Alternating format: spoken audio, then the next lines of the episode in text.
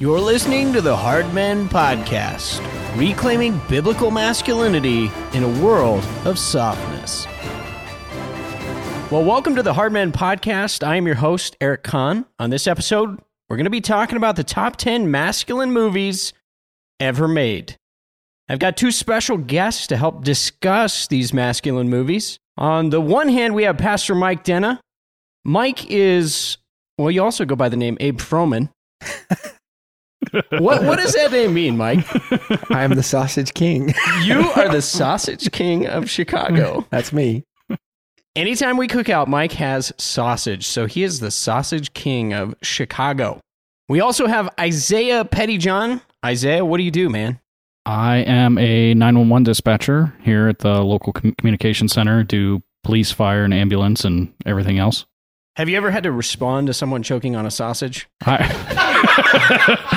not respond to, no.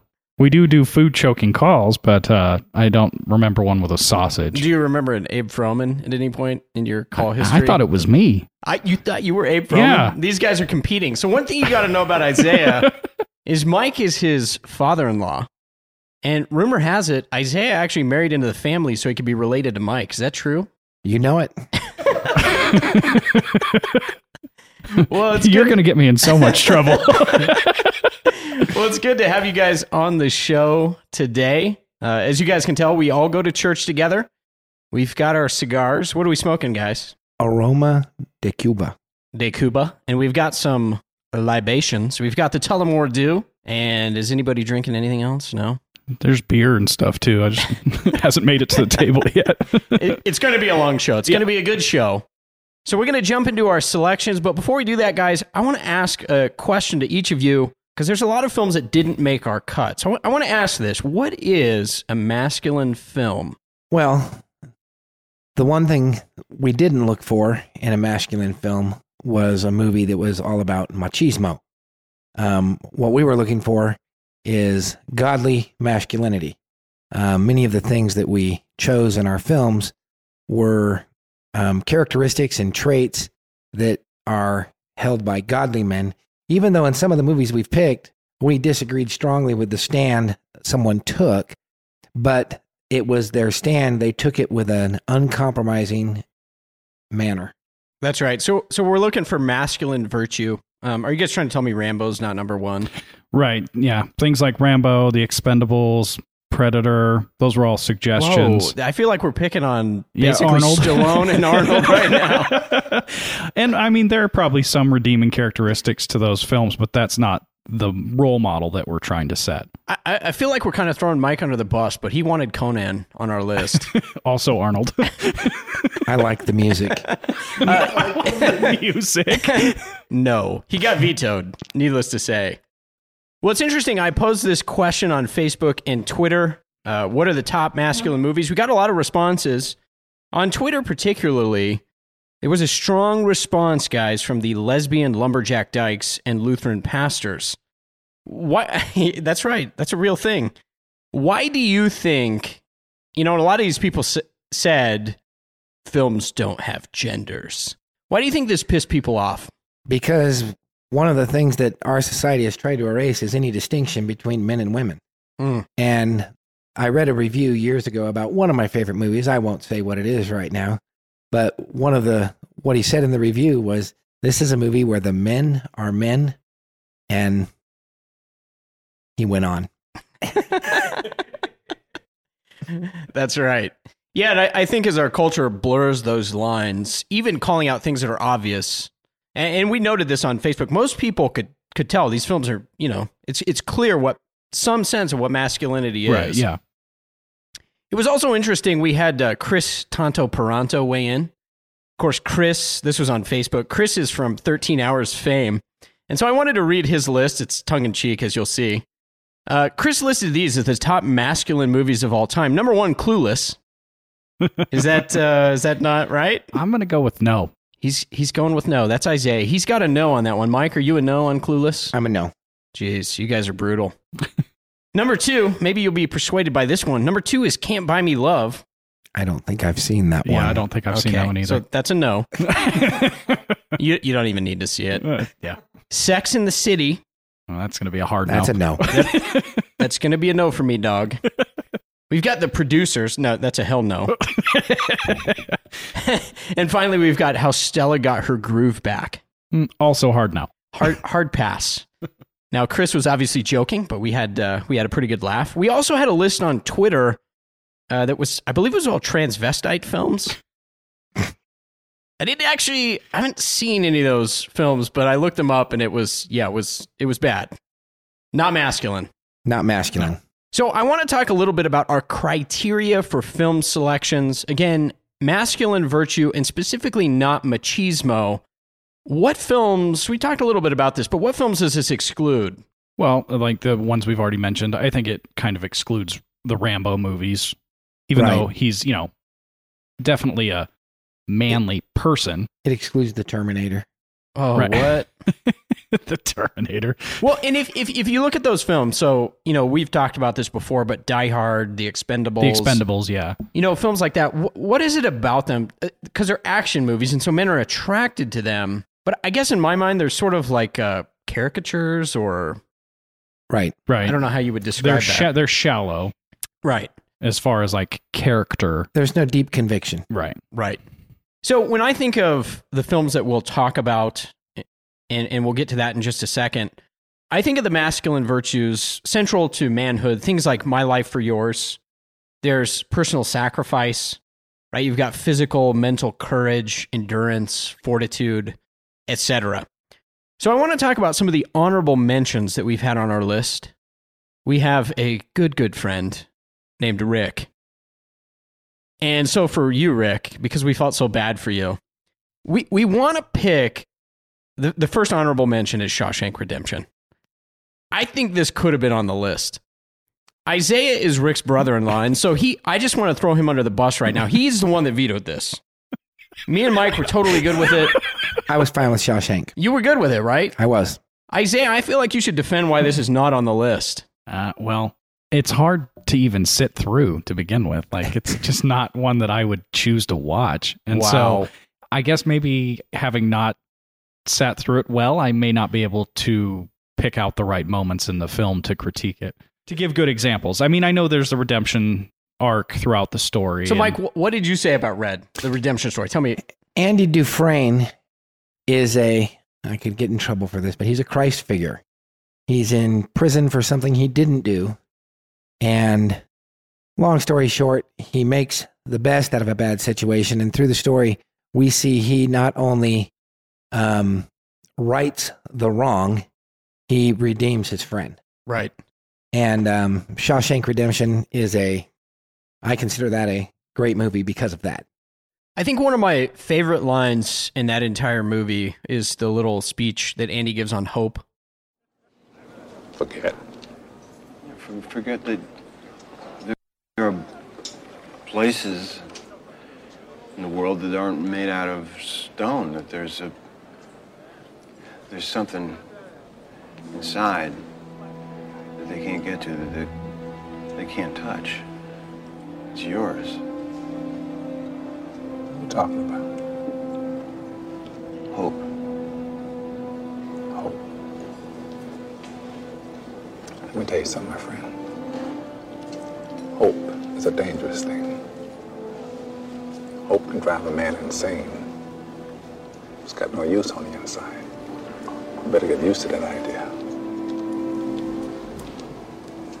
Like Brooks did.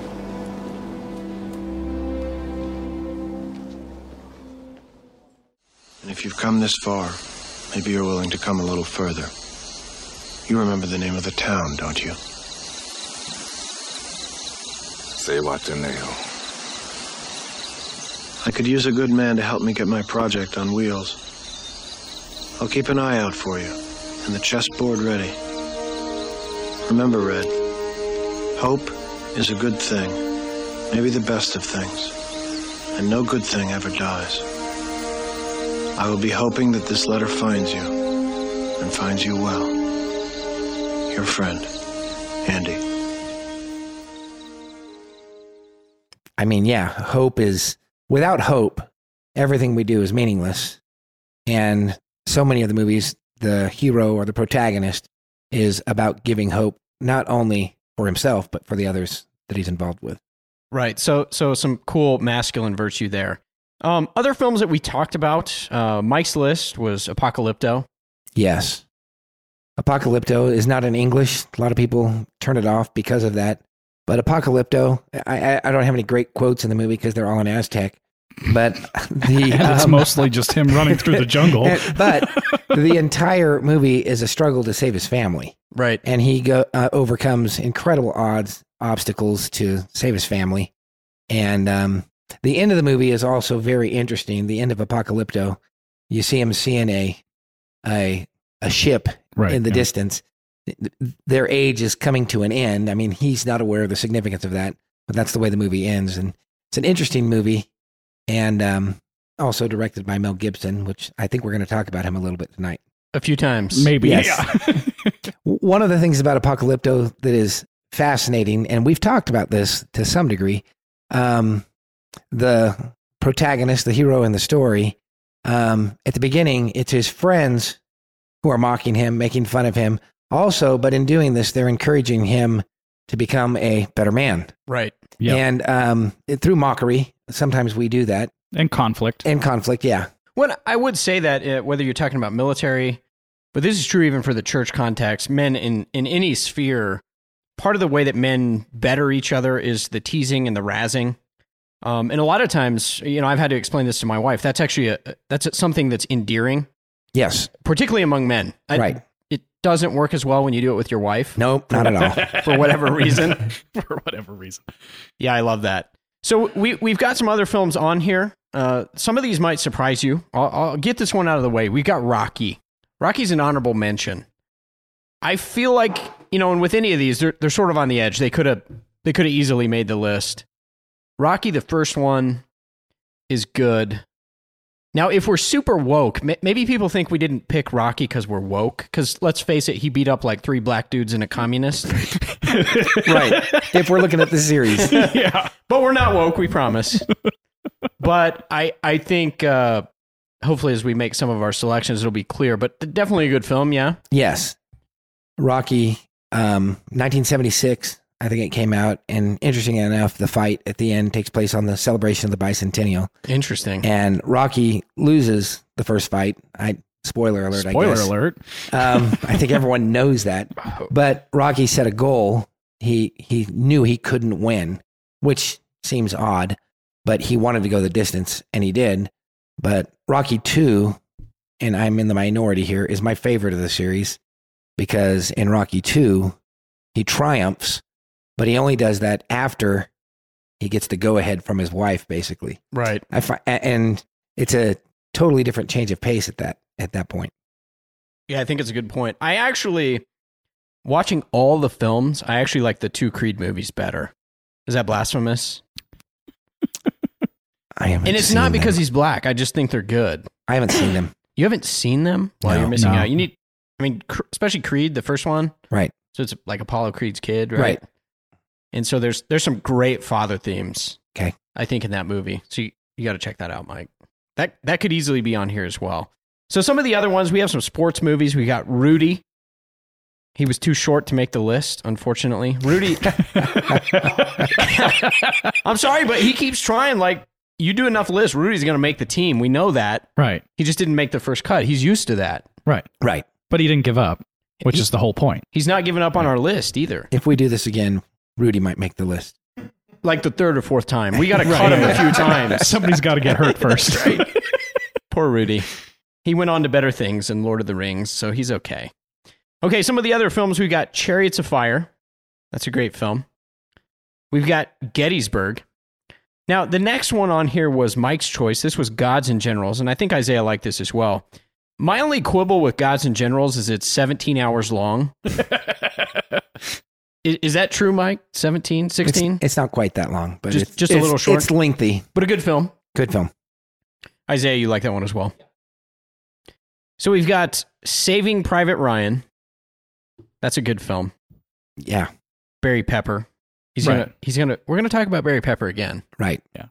Barry Pepper is Well, I mean, definitely has the self-sacrifice themes and the you know, giving of yourself for others, that type of stuff is definitely present Sure. there. And yeah. and one of the best war movies ever made. No question. Yeah. And you have to love a sniper that quotes scripture. Yeah, I mean that's probably my favorite part. That's what I mean. Tom Hanks is great. Why is this not in the top 10? So I would say it's if you want to say that it's the best war movie ever made, or Well, I said one of them. one of the best, but it's very.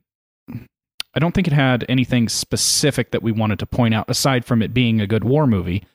But just being a good war movie doesn't necessarily mean you've got something role you know role model to talk about there. Right. I mean that, that isn't necessarily demonstrated better somewhere else. Though the, though the last lines of the movie are pretty fantastic. This Earn- is is earn it Matt, this. Matt Damon? Um, earn this when he's at the at the gravesite. Right. Um, Yeah, it's powerful. it's very powerful. I, it, it's also a powerful scene, right? When the mother, they come to the mother, and how many brothers were there? It's like three or four. Might have been four. Well, three died. In in the movie, I think she lost three, and it was based on a true story. That that aspect of it was based on a true story. Interesting. The Sullivan brothers. Interesting. So yeah, definitely a great film. Uh, some other ones on here: Dirty Harry. You could name a, a couple of these. Some some real famous one-liners. Of course, Dirty Harry. Um, I think Mike went to see that for his 40th birthday. So we're throwing shade. No, that movie came out when I was three. Did you say 30? it's it's it's getting savage already in here. Uh, another one on the list, we've got Enemy at the Gates. Ed Harris is great. Jude Law is great. Rachel Weisz, great.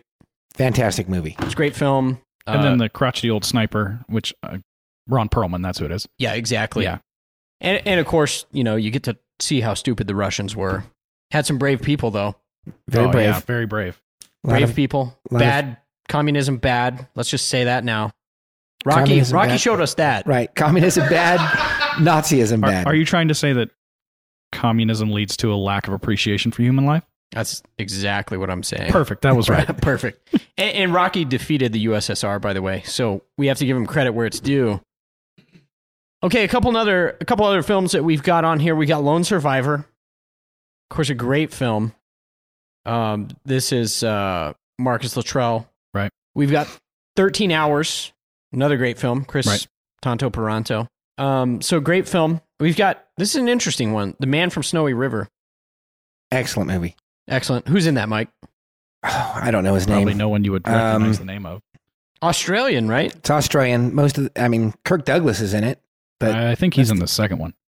yeah, he's in the first one. Oh, he is plays two parts. He plays Spur and I can't remember the guy's name, but the movie ends with him saying he's a man, brother, the man from Snowy River. Right. So, yeah, it's a, it's all about becoming a man. Um, he learns what it means. Right. So some great films. Next, we got we got two more, three more. I just made one up on the spot. Perfect. We got Master and Commander, Right? Well, Russell Crowe, Automatic Man movie. Right. well, plus you have especially the story with the midshipman Right. who loses his arm, and Right. there's a lot of like, It's another spoiler. uh, yeah, the- yeah. This is going to be, be a lot of spoilers tonight. if you if you've not seen these films, then I suggest you. It's they're old. you should go probably watch see them. all of them first. Everything we watch, go watch it first, and then you'll be fine. So we had a lot of people mention this. This wasn't on my list, but I can understand why it was there. Lonesome Dove. Isaiah is hemming and hawing on this one. I'm not sure that I've ever seen it, Okay, so you can't. You so can't. I can't it. really speak to Mike, it. you've seen it. No, I have not. What in the world? okay, well, we'll repent later and go watch It's that. another one of those longest movies ever made. Well, it's a miniseries, right? So, but. They drink Rainier beer. that's why it's amazing. it is what I, uh, like the comment that comes with Lonesome Dove is that it has one of the best friendship portrayals, especially in the latter half of the end. Um, so that interests me. I've just never never seen it. yeah, I think that's fair.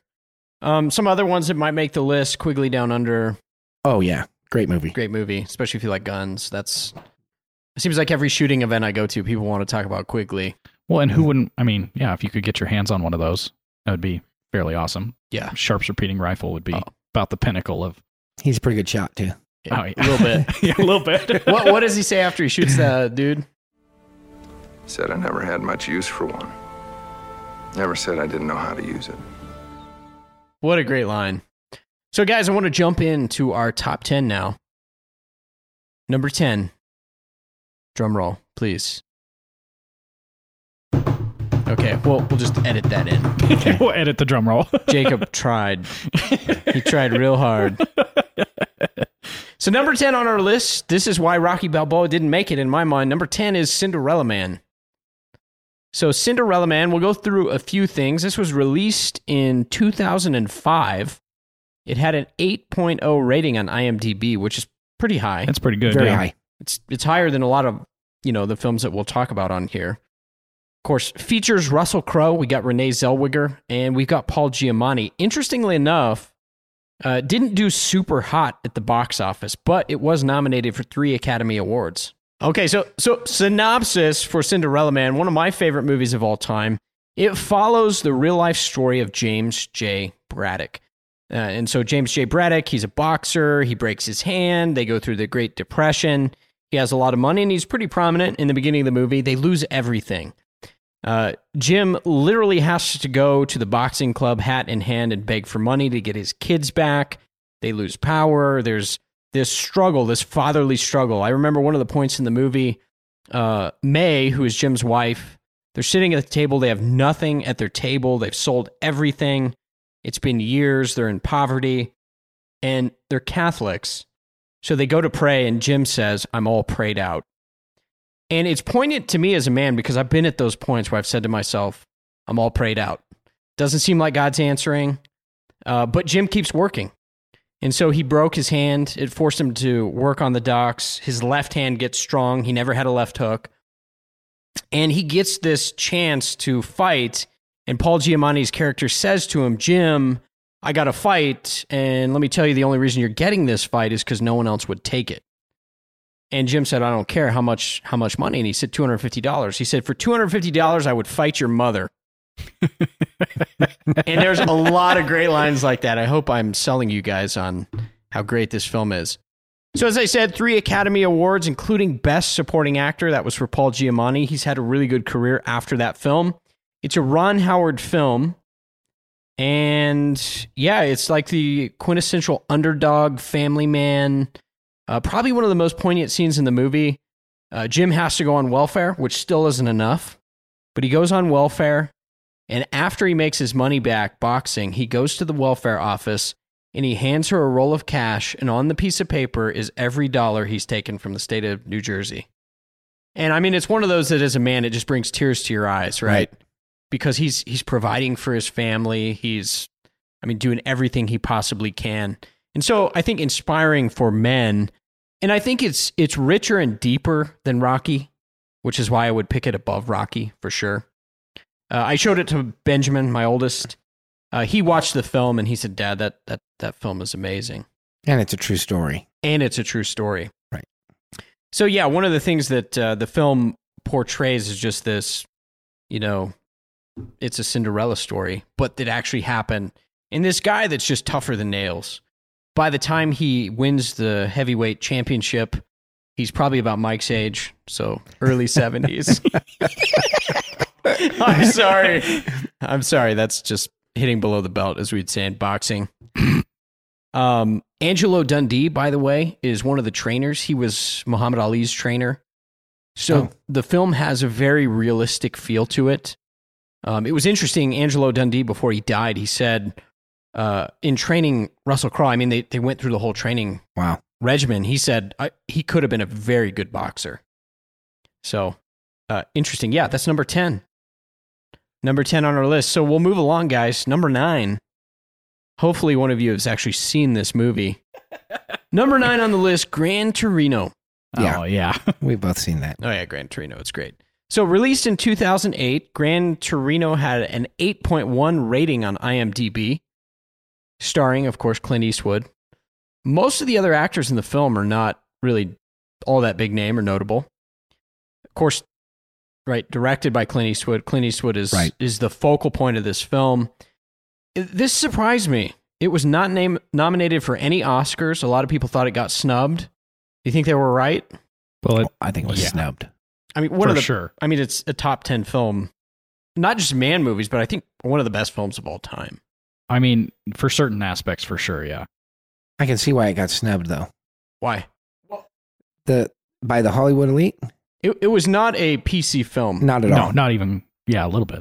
Very non PC. Very Which is why it's fantastic. right. Because if you have to conform to something that's politically correct, you're probably lying about something. Yeah, I think that's absolutely right.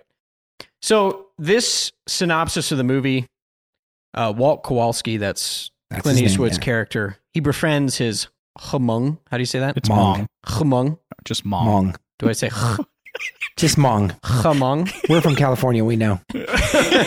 We know. So he, supposed he to tell befriends his Hmong neighbors, and the young man is, you know, in the beginning caught stealing from him. His name is Thao, and again, not PC. He calls him Toad. Right. Um, but one of the cool things about the movie is that he really takes Toad, Thao, under his wing. Um, and there's a lot of fatherly masculinity in the film. He teaches him how to work with his hands. He buys him tools.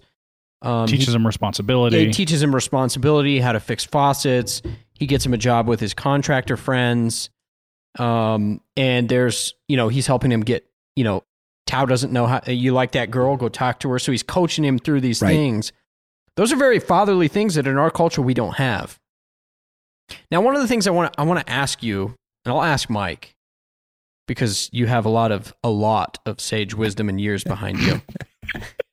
That's the third time in this show. So, what I want to ask you is I, I think it's very poignant in the film that Walt strikes up this great relationship with Thao. It's almost redemptive because his relationship with his kids is terrible. Very. Yeah. So, you've said this to me before about the greatest generation. You know what I'm. I know where you're going. So, yes. so just elaborate on that for me. Oh, there's you can't take away from what the greatest generation did, um, the World War II generation. Right. Um, however, one of the biggest problems we see from the greatest generation is the relationship with their children. Um, how do the parents of the 40s raise the children of the 60s? And um, there was a lot of we, and again, I'm putting words here, but there's a lot of the idea that you know we conquered um, Nazism, Right. we conquered Imperial Japan, and they came back, and rather than continue in raising their children with the virtues that they had growing up in the Great Depression, um, they almost took a pass in that regard. They they gave way to the state, if you will, and in doing that, they created a generation of children who resented their parents, and um, I can't say not entirely not their fault. I mean, they did many of those. they they neglected that responsibility, and Yeah. I mean, you could say they, they won a war and sort of lost their kids. right, they won a war, lost their kids. which in turn caused the next generation. Right, Well, yeah, and I mean, Mike, you've you've hit on this, but you look at the '60s and '70s and the kids that came out of that. right, It's amazing the disparity between the the parents and then the offspring. I, I I think part of it. Correct me if I'm wrong, but I think part of it, and I've heard this a lot, was it seems wise, but I don't think it is. They say I I want things to be better for my kids, and when they say that, they mean easier. right. And making things easier for your kids does not help them. Um, they need to learn responsibility. They need to learn biblical virtues, and sadly, many of the greatest generation did not have those virtues to give. Hmm. And then we wonder why their children turned out the way they did. And uh, obviously, I'm speaking in universals and not every, Right. but this is something that has to be looked at. Yeah, I think that's important. One of the other things I think that is interesting about this film, and this is something that I've talked about on the podcast quite a bit, is the effeminacy of the pastorate. There's a line in the movie where Walt tells the pastor, who's this young man and sort of girly, Right. I think is the best way to describe him. He's definitely effeminate. He says something like religion is for old women and superstitious people. And in the film, that's kind of how the priest is portrayed. Walt does very manly things. He gives up his life for Thao and the, and the family. Right. And the priest is very pacifistic. Right. It's and sadly, the, one of the things about the movie it presents an accurate portrayal of much of the modern church, and that I say that to our shame Right. because the church has lost what it means to be a man. They've caved to the idols of feminism. Right. They've caved to um, politically correct views. They no longer speak a distinct voice. right. And Walt, as problematic as he is, speaks very distinctly in this film. Yeah, he's very plain spoken. He faces evil, Right. um, even though he, I think, has cancer, is what it is, right? Right. He, he's he's sick. I can't I can't remember, but I know he's he's dying. But he's very manly. Yes. He's a protector. I think one of my favorite scenes in that movie is, and of course, we can't repeat the language, Nope. but uh, Walt basically says, Get off my lawn. Right. He's not afraid at all of these. I, I'm, I'm presuming they're Hmong gang members, Like, yeah, gangbangers. gangbangers, The but thugs. He's Yeah. got his M1 and he puts his M1 in that guy's face. And, you know, the punk kid, which kind of reminds me of our generation and like Antifa and those people, he's not afraid of them. And No. so I, I think as much as Walt failed at points, I think in the film somewhere he realizes that and then he's seeking to correct it. But the world still needs. You know, they, they still need that generation. And I, I think it's a good story because maybe you did fail with your kids maybe you, you're failing now, but you can turn that around. right. You can change that. Right. And what he does in this movie, I mean, it's it's this one guy standing up against bullies that have really never faced anyone standing up to him before. Right. And they don't know how to react. they don't. Yeah, and he does it with multiple multiple M- multiple occasions. So it's a great film. If you haven't seen it, encourage you guys to check that out. We're going to move along to number 8. Number 8 on the list. We were soldiers. So this has to be said. I mean, we we admitted beforehand we talked about this and it's going to have to be said that Mel Gibson probably could have his own list. Yes. Yes. We intentionally had to say, we look, every film can't be Mel Gibson. Right. There's something about Mel Gibson that he understands masculinity. Failed, obviously. Yeah, even if he doesn't represent it in his personal life, Right. But as an actor, But somehow he, he, he resonates with understands those it, themes. at least on some level. Right. At one point, the most hated man in Hollywood. Right. He sort of had a, a turnaround. Yes. He's accepted back in Hollywood. But what what is it, Mike, about this film that makes it so good and masculine? Wow. Um, the first time I watched this film, when it was over, I just sat there in silence. It's not Um, an easy film to watch. No, it's not an easy film to watch. And um, in this film, he takes the role of leadership very seriously with all the, um, I mean, people think of leadership as adulation and praise, but he took the difficulties in that role, um, and his wife as well. right. Um, So, so he has this line where he says beforehand, he says, "I'll be the first one on the battlefield and the Right. last one off." And then when he's talking to Barry Pepper, who's the journalist, Glad you made it, son. Thank you, sir. You too.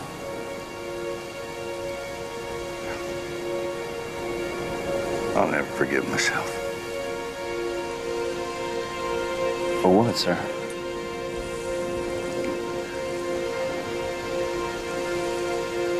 That my man.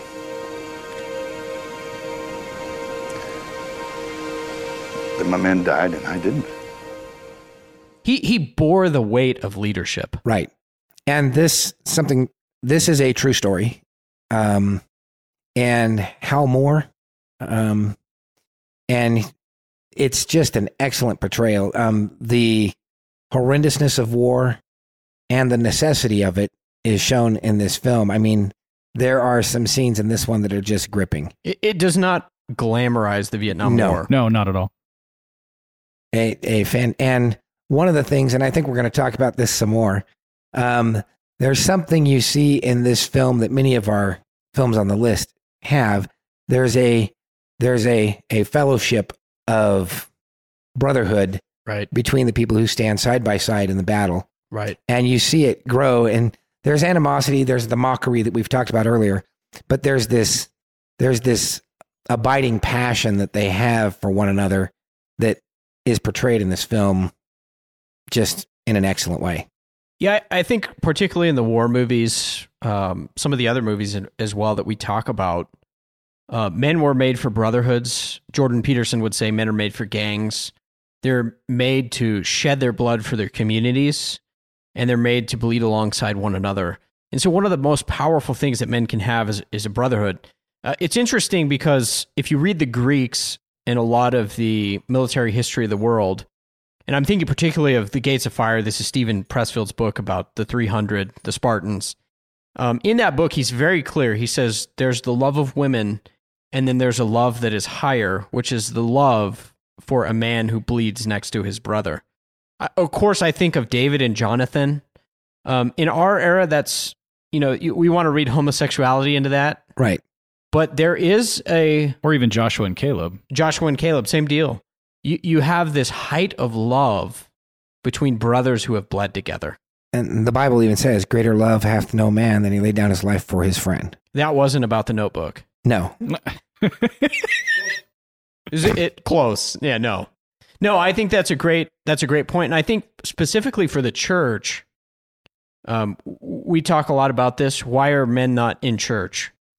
And I think one of the answers to that is because church is not presented as cosmic warfare. It's not presented as dominion warfare. And so because of that, it's it's a book club for ladies and the men sometimes attend.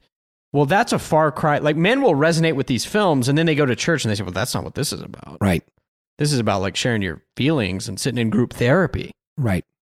And I think that's one of the reasons men resonate with these films, right? right. Well, because men need goals. Right. If and you want to feel directed in your life and you have to work for something, well, if there's if you don't have a dominion you're not trying to conquer the world. You're not, you know, spreading the gospel and you're not, you know, taking the world for Christ, then if you don't have those goals, then yeah, you're going to lose the people that are actually purpose driven. Right. That's and, right. And I want to quote Eric the church militant has been replaced by the church therapeutic. That's right. I think that's very true. And that's a turnoff for a lot of men. Right. Yeah, it's interesting. One of the things that I've, um, of course, we're referencing uh, Leon Podles' book. He talks a lot about this. Um, the Church Impotent is the book. We'll I'll provide a link in the end of the show description for you guys. But um, that's really one thing that he talks a lot about is if you want to attract men to the church, you need to recover the biblical language of warfare. Right. So Paul says, "Fight the good fight." Uh, Ephesians six, it's warfare language. We wrestle not against the powers of flesh and blood, but it's this cosmic warfare that we're a part of. I think that's been lost from the church. Or even running the race. And I mean, it's competition, competition and warfare. It's, warfare. Yeah.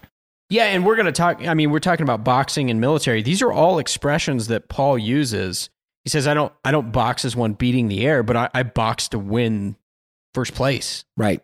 Um, so in Paul's mind, there's no participation trophies. Right. We run to win the prize. That's right.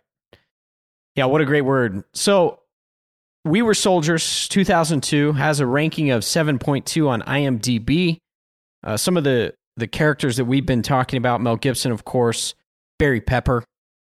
Okay, Bar- Barry Pepper's going to, you spoiler alert, Mike, he's going to show up again. Right. Yeah. Um, well, so is Mel Gibson. Just... So is Mel Gibson. uh, Greg Kinnear is in that film. He's not going to show up again. No, not but. In that, but I would say he, uh, if we're talking about virtue, it, uh, correct me if I'm wrong. He's the the soldier who sacrifices himself to go get the the other soldier that's wounded up the hill. I believe I think, that's I his that's character. Right. Even though he knows he's probably not going to make it back from that. Right. But he's going to do it anyway. Right. Because it's the right thing to do. That's right. And that's one of those things is you do you doing the right thing even when it's going to cost you is still the right decision. That's right. Uh, we've also got Jon Hamm, who's in the film, Keri Russell, and then Chris Klein. You're, you're forgetting Sam Elliott. I didn't forget Sam Elliott. I saved that one for you, Mike. Uh, Sam Elliott seems to portray masculinity pretty well. Yeah. He's got oh, a mustache. It's the voice. Yeah, just listen to him talk. Um, one of the things I love in We Were Soldiers is he's so friendly when the other soldier tries to talk to him. yeah. What's a beautiful day, sir? What are you, some kind of blankety blank weatherman? Right. Yeah, what a, what a, what a great scene. But masculinity. Any of you some bitches calls me grandpa. I'll kill you. So, yeah, just Sam Elliott. How do you beat that? Director on this film was Randall Wallace. Now, here's what's interesting. This film, we'll kind of talk about awards and how these films were received, but awards on this film, zero. Well, of course. It, why? Because even before he was hated, Mel Gibson was still not in favor Right. because he doesn't pander. And the, the again, this is a film that didn't pander. Um, It, it doesn't sugarcoat Vietnam, but it also Doesn't it also doesn't take the bend of the 70s, which was to vilify the soldiers. right. There was a there was a period of time in the late seventies. You don't remember this because I'm old, but it seemed like every movie that was up for an Academy Award was a movie that took a pot shot at the Vietnam soldiers. This movie didn't do that. No, not and at all. um, the Hollywood crowd, that's seems to be one of the things they like to do. right. This movie didn't do that, and- Particularly with Vietnam. right, particularly with Vietnam. Yeah, so really, really great film. A lot of masculine virtue. Um, it, again, it's one of the films on this list where you you watch it and your guts are kind of ripped out. Right, It's not an easy film, and it reminds me one of the principles of masculinity. I had a friend who said that this to me one time when I was pastoring. I was talking about you know this is difficult, difficult work, and he he just said this. He said, "Heavy lies the crown," and Mel Gibson portrays that so well yes, the weight and the burden of leadership is heavy, but men shoulder that responsibility. They stiffen their backs and they embrace it. And we're being attacked by F 16s. When I was going to mention something that Mike actually brought up today when we were doing um, the Heidelberg Catechism class, and something you mentioned before we got this started about Barry Pepper's character, and he says, you know, I'm not gonna not gonna pick up a weapon, and Mel Gibson essentially tells him, you know, if you want to live through this, yeah, you're going to. right. And we were talking about part of the sixth commandment being that not only do you, when when it says, you know, thou shalt not kill, or however you want to, you know, thou shalt not murder, what, however you want to translate that. If you look at the biblical context, when you talk about self defense in his case, because he's there and he's stuck there, he doesn't have a way to leave. Right. You're actually obligated to defend yourself. You're not allowed to put yourself in a situation unnecessarily where you can't try to keep yourself alive. Right. And so for him to try and be pacifistic about it, he's actually being anti-masculine at that point. Right. The line in the movie is, "I'm a non-combatant." He Right. says, "There are, There are no non-combatants, yeah. There are no non combatants Right. in this, this And- and, situation. you know, that's a great that's a great illustration for life. Many people think, "Well, I'm a non-combatant. I'm I'm not going to get involved." Sorry, you don't have a choice. And um, sadly, many people choose the low road there. Yeah, that's Yeah. right. I, and and I think ultimately, you know, you think about some of the stuff that's going on in the church today. Uh, we have revoice, the same sex attraction. We have critical race theory, you know, Marxist feminism, all these things that are invading the church. And I've had a lot of people say to me, "Hey, man, I just I just want to keep my head down. I don't want to get involved." But I think one of the virtues we can take away from these movies is, well, first of all, that's a lie, because you're going to be involved whether you like it or not. Correct. And so the real question is are you going to fight like a man or are you going to tuck tail and run? And I, I think it's encouraging even with Barry Pepper because he steps up, right? He steps up to the plate, he fights. And um, I think at the end of his exchange with Mel Gibson, you know, they have this important dialogue with one another. Um, you can see that he's changed. He's a changed man. Right. All right, so moving on to number seven, one of the greatest films of all time. Now, now I want to ask you about this film, Mike. The, the film number seven, Tombstone. Okay, so you know somebody who watched this film all the time. Yeah. My grandpa watched this film. Every time I went by to see him, my grandpa spent his last days, um, was not able to get out of bed, but he watched Tombstone all the time. He loved that movie. Um, definitely a masculine movie. Um, not a lot of, I mean, the romantic storylines in that movie were pretty trashy. Right. Um, Well, this, this is something that we, we, we talked about before was this is sort of a film where you have broken masculinity Right. mixed with um, you know some amazing masculine traits and virtues. So you you have uh, was it, uh Big Nose Kate, Right. is Val Kilmer's, and one of the best lines in that movie, by the way. I'm a good woman to you, Doc. Don't I always take care of you?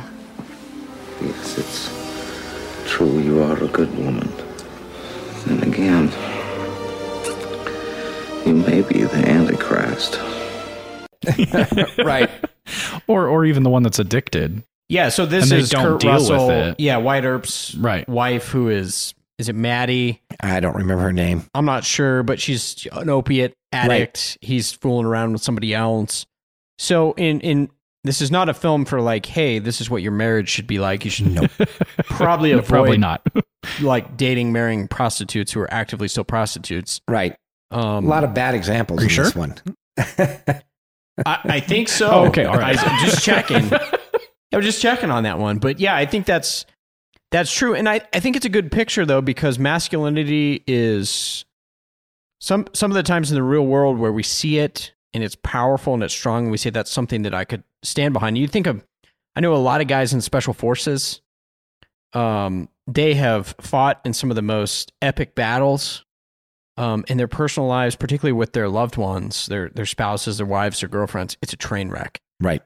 Um, but that so I think it's an encouragement for men as well. That obviously we want to encourage guys, right? You need to get those areas squared away too. You need to grow as a husband, but some of the best masculine role models are failed characters.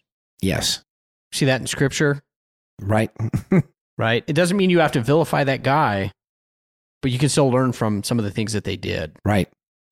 So this film, Tombstone, was released in 1993. Has a 7.8 rating on IMDb, which again is, is pretty high, Fairly good, yeah. fairly good for them. Um, for my money, I actually think the best actor in this film is Val Kilmer. Yeah.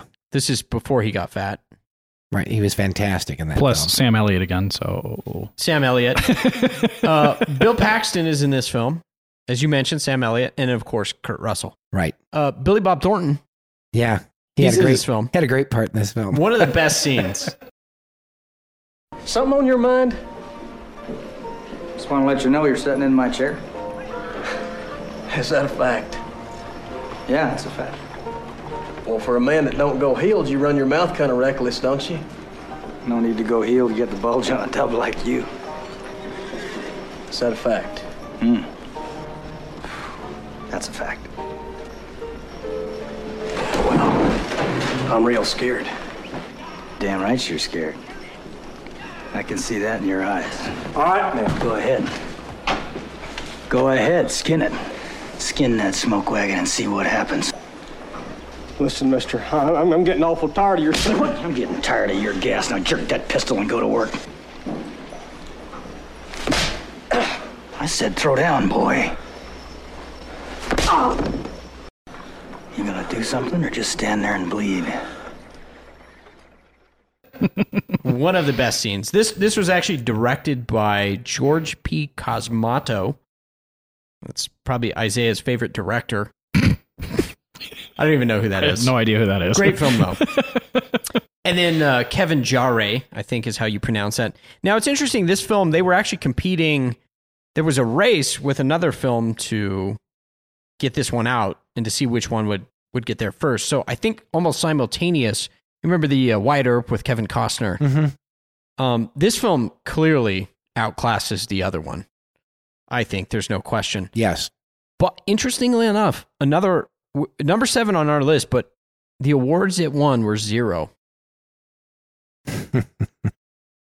now, this is interesting because I, I talked to a lot of men, and this film, some of the best one liners um, in terms of memes that are made and people circulate now on Facebook. Um, one, of- one of my favorites was uh, when Antifa said, We're going to go to rural communities Right. and there was a meme and it was Doc Holliday and he said, "Say when." right. I agree. Um, I'm your Huckleberry. exactly. Uh, him and Kurt Russell, their friendship is very powerful in the film. W- One of the lines, Mike, I think you say this a lot. Doc, short of being dead, what the hell are you doing this for anyway? Wyatt Earp is my friend. Yeah, well, I got lots of friends. I don't. I think one of the virtues that I would highlight in this film is plain spokenness. Right. Um, they're very direct. They're they're masculine. The brothers, especially the Earp brothers, and uh, Val Kilmer, who plays Doc Holliday. They do a really phenomenal job of coming to a town. They're trying to live this peaceful life, but then evil rises up, um, and they meet it. Yes. They face it. I think one of the best scenes uh, we've talked about this with Billy Bob Thornton. Um, he's he's kind of controlling and driving away business from the casino, and Wyatt Earp, this is Kurt Russell. Uh, he goes over and he just he shows him who's boss. Yeah. He doesn't flinch. Right.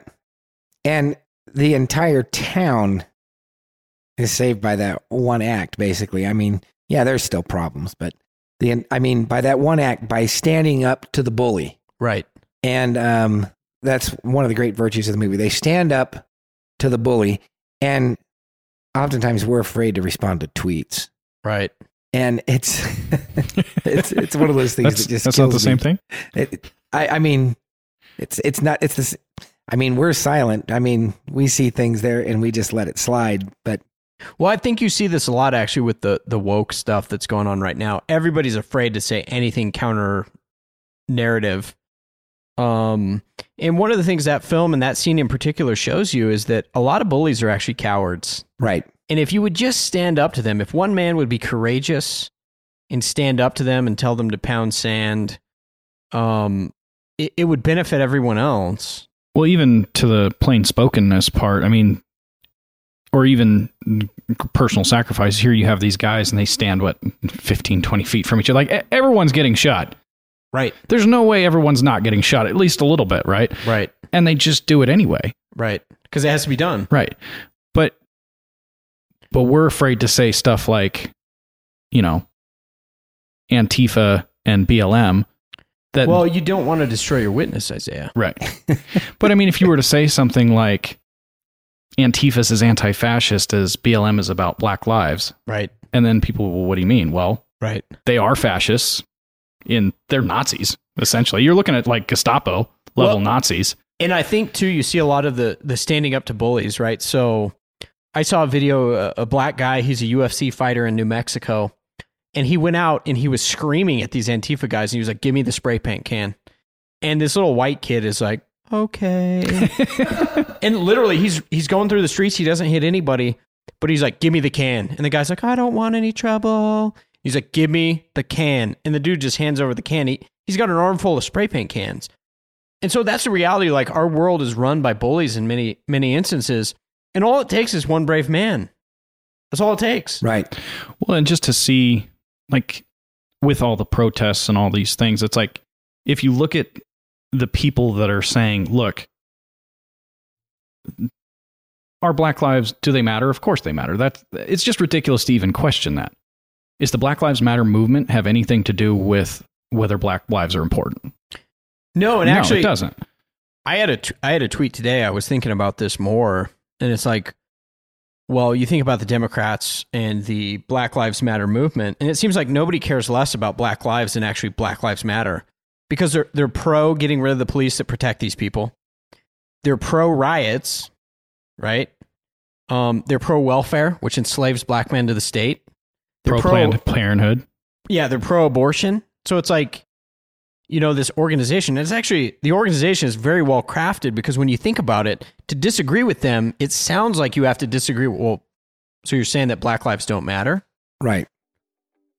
So again, we have this theme of standing up to bullies, you know, um, and, and a very obviously masculine virtue.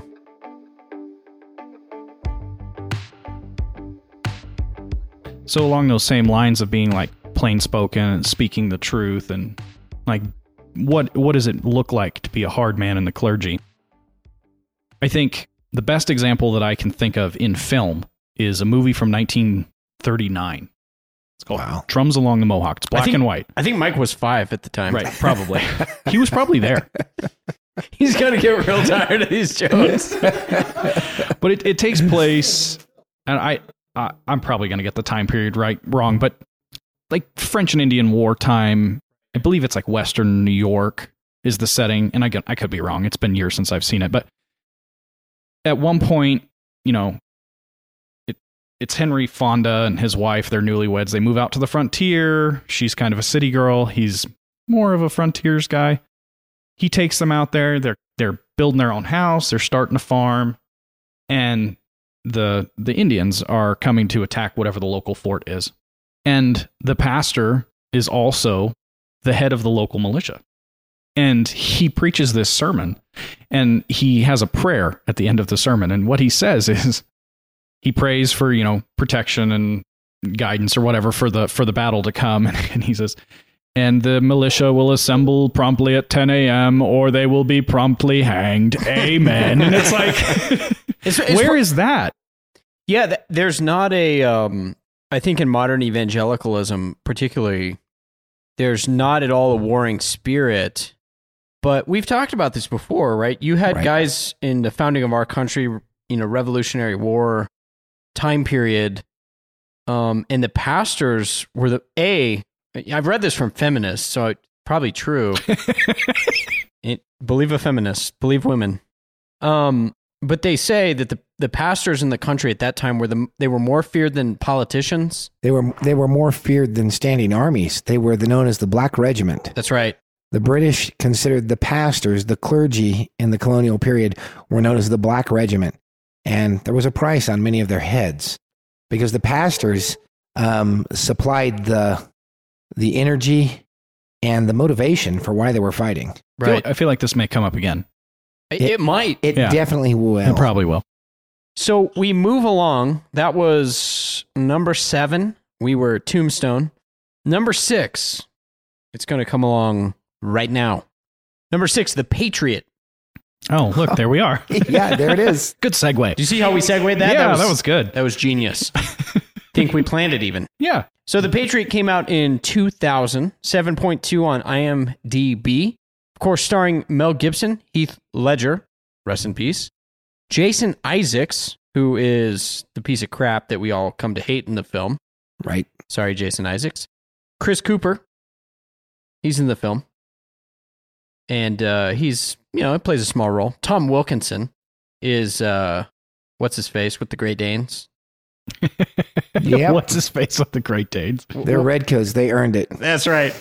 Uh, what was the? He was the general. What was his name? Oh, Cornwallis. Cornwallis. Yeah, Cornwallis.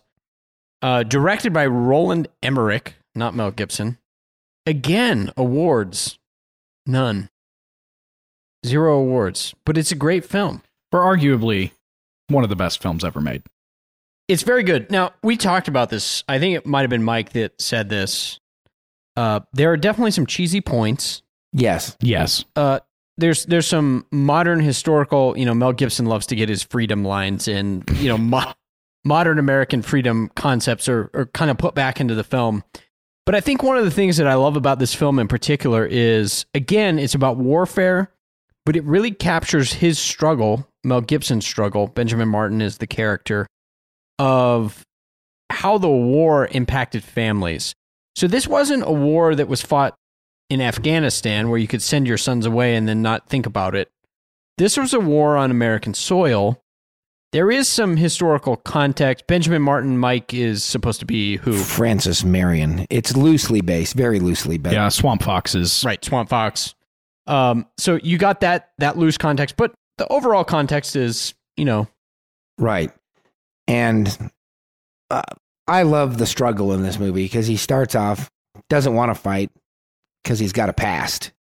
And that's an important part of the movie the fact that he has a past and that's going to come into play. And And he he doesn't al- want to fight because he's done it before. He knows what it's going to cost him. right. And unlike the young men in the film, including his sons, he he knows the cost of war, which is high. Right. So in the film, he loses two sons. Yes. I think as a young man, I, I first saw this film in, in 2000. Uh, Mike will appreciate this, but I was still in high school. Um, I was not. let the reader understand. Mike was not in high school at that time. But now, as a father of sons, that film hits me way deeper. yes. Um, because On we, a lot of issues. yeah, a lot of issues. Um, because now as a father, I look at those young men and Heath Ledger, and then the the brother, uh, who is an actor whose name no one basically knows. Poor guy. but when you when you talk about that, like as a young man, you're like gung ho. You want to go to war. War is this noble thing. Um, but Mel Gibson's character Benjamin Martin, he understands the cost of war. Yes. Um, and then he watches both of his sons be killed. Right. Um, it's a steep price. Um, but it did make me appreciate, um, you know, obviously the storyline of the film is going to deviate from actual historical record. Right. But the concept of what some of the men of our early founders paid the price for um, is high, and that was real. And, and the most controversial scene of this movie when it came out, and I loved it, was the scene where he's got his young boys. I think they were both under 10. Oh, yeah. And he's loading guns and handing to them, and they're shooting British soldiers, and they're repeating aim small, miss small, aim small, miss small. Daddy taught him well. Daddy taught him well, yeah. And they're out there, they're they're sniping off these British soldiers, and what a powerful scene! And it outraged people. Oh yeah, well that's Um, why that's oh. why it didn't get any awards. Yeah, It's that probably that, that, this scene movie alone. caused a huge outrage. Do you think it was because the children in warfare thing? Yeah, Children of Warfare is just driving people nuts. Remember, Looney Tunes is now removing guns from their cartoons. Oh my gosh. But it's okay. They're carrying SIDS now. Oh my gosh. You got to be kidding. Well, and I- think it brings up a good point because in our particular context, um, we're defunding the police, um, particularly in, in, in places where I think now in our context you need police because we're a very lawless, godless people. Right. So the police are doing a necessary work. But I've had this thought a lot as a father. I just recently rewatched that film, The Patriot. And I said to myself, I watched that scene and I was like, wow, I need to get to the range and really work on marksmanship with my sons because we are quite literally in a day where you may actually have to do that. Yeah. You may actually have to defend your family. Um, and what I've seen across the country is a renewed interest. I've even had liberal friends contact me and say, which handgun should I buy? Which the obvious answer there is a Glock 19. right? I'm sorry, 1911 fans, but we actually want the thing not to fail in combat. There's that So- capacity issue too. capacity issues, right? I don't have I don't have money for a three thousand dollar 1911 that's super fancy and is going to fail after hundred rounds. I'm kidding, but the point is, Sort of. sort of. Firearms and shooting and training your sons for that, that's, that's a real thing now. Yes. Well, and and I saw an interesting statistic today. It said something like 800,000 new American gun owners in the last 5 months or in a uh, or maybe it was it was 2 million and it's 800,000 female new female gun owners. And it's like right. which is fantastic. I there's no I mean, like there's no reason why it shouldn't be more than that. It should be way more than that. Right. I think people are waking up to the to the reality that you know, again, the film is in an era when uh, the Second Amendment, which you know obviously wasn't in place at the time, but you can understand the context why the Second Amendment was um, such a vital thing. And again, we're we're finding that now that it is super vital. Some of the other things that I want to talk about with this film, um, one of them, uh, probably the the most tearjerker moment for me. I know for Mike, it probably is as well. But there's this little girl, and she doesn't speak. Do you remember her name in the film? No, I don't remember her name in the film. I don't either. But like the whole film, Mel Gibson is like, "Do you want to say something?" Trying to get his daughter to talk to him. right? And she doesn't speak. And then there's, you know, she says something kind of hateful. Right. And then Heath Ledger says, "Well, she talked." Right. And Mel Gibson said, well, "You know, what did she say?" Well, she said she loved you, which is not true. right. But then towards the end of the movie, there's this scene where she doesn't say anything, and then he rides off. And she And she- says, Papa, don't go. Papa, don't go. Why is that so powerful? Because Papa had to go. And Papa didn't want to go at that point. And that scene, I can't. That's that's the scene in that movie. I can't. I, I still cry every time I see that scene, and um, because it just it just gets you. But it- Right. it, was something he had to do, and um, it it's just a powerful scene. Yeah, I, I think it gets to one of the masculine virtues that, um, you know, women will shed blood through childbirth. Women are the ones who are sacrificing in that way, but men are sacrificing by shedding their blood for their communities to keep them going. uh, to pr- protect them from tyranny and evil and things like this. But there's this very real cost. I mean, I've had similar moments like leaving uh, to go on business trips, to go into the wilderness when I'm gone for two weeks at a time. And you got a little kid that says to you, you know, the, the equivalent of Papa, Yeah, don't do go. You have to go. and you're like, wow, that, that hits you Right. as a man. And, and I also think it gets to this as men that the toughest men, the people that I respect the most, they always seem to have a soft spot for the right people in the right time. Yeah. So we talk about hard men on this show. That doesn't mean being an asshole. No, of course not.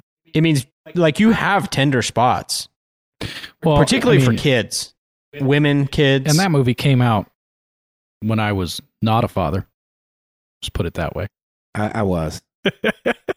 Mike was and- a And it, gra- grandfather at that point. When was it? 2000. Nope. No, not yet. No. Okay. Yeah. So, but even for me, watching that as a teenager, it, that scene in particular, um, or the ch- the church scene, is Oh, just. the church burning down is. I mean, you have this Heath Ledger's wife. particularly, I mean, in my opinion, well done. You know, romance in this movie, which is like the only, well, not the only one. I mean, there's the sister-in-law too, but That's kind of weird. no. After his wife dies, don't make it weird. But anyway, Mel Gibson, probably not Presbyterian. He's Catholic, but Yeah, he's very Catholic. I don't know what he was in the film. I don't know he that didn't it's really have a lot to do with the church. His son did somewhat. He didn't. Right. It, I mean, if you look, you don't see Mel Gibson participating in the church much. The pastor, by the way, in that movie Went to war. ends up taking up arms, which is, I think, another fantastic and scene. dying. Right. the final battle, I think. No, it's No, when the same time that Heath Ledger dies when they go after the dragoons. That's right. He throws the gun Yeah, to which Heath is- Ledger. Fairly epic scene on its own. And But this is where our hero, Jason Isaacs, gets us all to hate him a little bit now, more. I mean, admittedly, Jason Isaacs did a fantastic job being a very hateable character. Oh, he He's- was. Just terrible. I mean, he was basically like the leader of Black Lives Matter at that point. Ouch. Ouch. Kind sure. of acted like Malfoy. Yeah. It's like Malfoy. I mean, he's essentially Benedict Arnold character in the film. Him and well, and his little He's colonel buddy that he's is Adam Baldwin. he's It's loosely Adam Baldwin. Yeah. he is loosely based on a historical figure that was not nearly as bad as he was in the movie, but he's loosely based on a, a British soldier as well. Right. And and evil. And I think certainly we meet men in our paths that are like that who are just brutal. Right. Um actually, you know, it's interesting. Before his conversion, I think the apostle Paul was very much that type of Yeah, burn it all down and exactly. Um, no holds barred. the- the means justif or the end justifies the means. Right. I will say that the Patriot has produced some amazing memes, Such as such as the one for the. I don't. I think it was in California where the guy went and set up like essentially a dummy on the beach with a fishing pole. Yeah. oh, and was so the first panel is like two or three cops there on the beach with the dummy with the fishing pole. And then the second panel is when the British officer brings in the dummy with the British uniform on. Says, I've captured some of the rebel colonials or whatever. and then this one, which I actually have a copy of, which is Mel Gibson at, with the with the boys in the woods shooting, and it's him running, and he's got you know five or six guns on, and it says, "When you see the United States trying to become England again," yeah, and it's like when very fitting. like and i think that came out about the time when americans were criticizing great britain for not wanting to be part of the european union By the way, Patriot has fantastic use of a tomahawk. oh yeah, I can't think Yeah, that of seemed it- i mean but there you see that that's his like his past catching up with him and so much rage and anger he has to wrestle with it. that he holds in and then it's just at some point it becomes too much and he lets it go Right. And there's there's parables there about fatherhood. Um, in order to be good fathers, we have to wrestle with our past, overcome our demons, some of the shame, Right. um, etc. And at the end of the day, you got to butcher some English people too. redcoats let's call them redcoats redcoats. Because redcoats are not necessarily British. We have them here too. Well, yeah, we still do. That's why Chicken Run almost made the list. Oh, good lord. well, I- it, it is interesting. It is interesting because uh, Mel Gibson was also in Pocahontas. I didn't know that. Yeah, he's he's in there somewhere. I think he's Um, John Smith. I I think he is John Smith. What a trash film. Okay. that film did not make our list. Do you think he'll be in the live action adaptation? Oh, good heavens. He's probably old enough to be John Smith in real life now. They just need. Ooh. Yeah. Ouch. He's my brother. He's my bro. He's my bro. Number five. Moving on to number five on our list. This one is interesting because it actually represents two films. Number five. Oh, number gonna- five slot is two films. It is True Grit. So True Grit came out in 1969. Um, that, of course, is the John Wayne edition. You had Glen Campbell. Um, you had Kim Darby, who played Mattie Ross. She was quite annoying in that film. The worst part of that whole movie is her. Yeah, that, I think the new movie is an upgrade. The new movie came out in 2010. Now, if you go by IMBD rankings, the old film was 7.4. The new one is 7.6. Um, I think they're both good. They're both really good films. Robert Duvall, uh, of course, was Lucky Ned Pepper. And then in the new film, you had Jeff Bridges. Jeff Bridges, he did a phenomenal job. Not to I say think- John Wayne didn't. We had to have a John Wayne movie though on this list. Oh, absolutely. And he probably could have had more. Probably. Probably more. Uh, so Jeff Bridges, of course, plays Rooster Cogburn. You have Matt Damon. Far better acting job, obviously, than Glen, Glen Campbell. uh, what Matt Damon did not do that Glen Campbell did is win an award for the song that was performed. Um, so Glen Campbell, he wins on singing, Yeah. but I think Matt Damon clearly wins on acting. Uh, Josh Brolin um, is in the in the new film. He did a good job. He's not in it much, but he did a good job. And then and then our guy Barry Pepper. so Barry Pepper actually plays Lucky Ned Pepper. Uh, Barry Pepper is the toothless wonder in this film, but he's a genius. I mean, he's a great actor. right.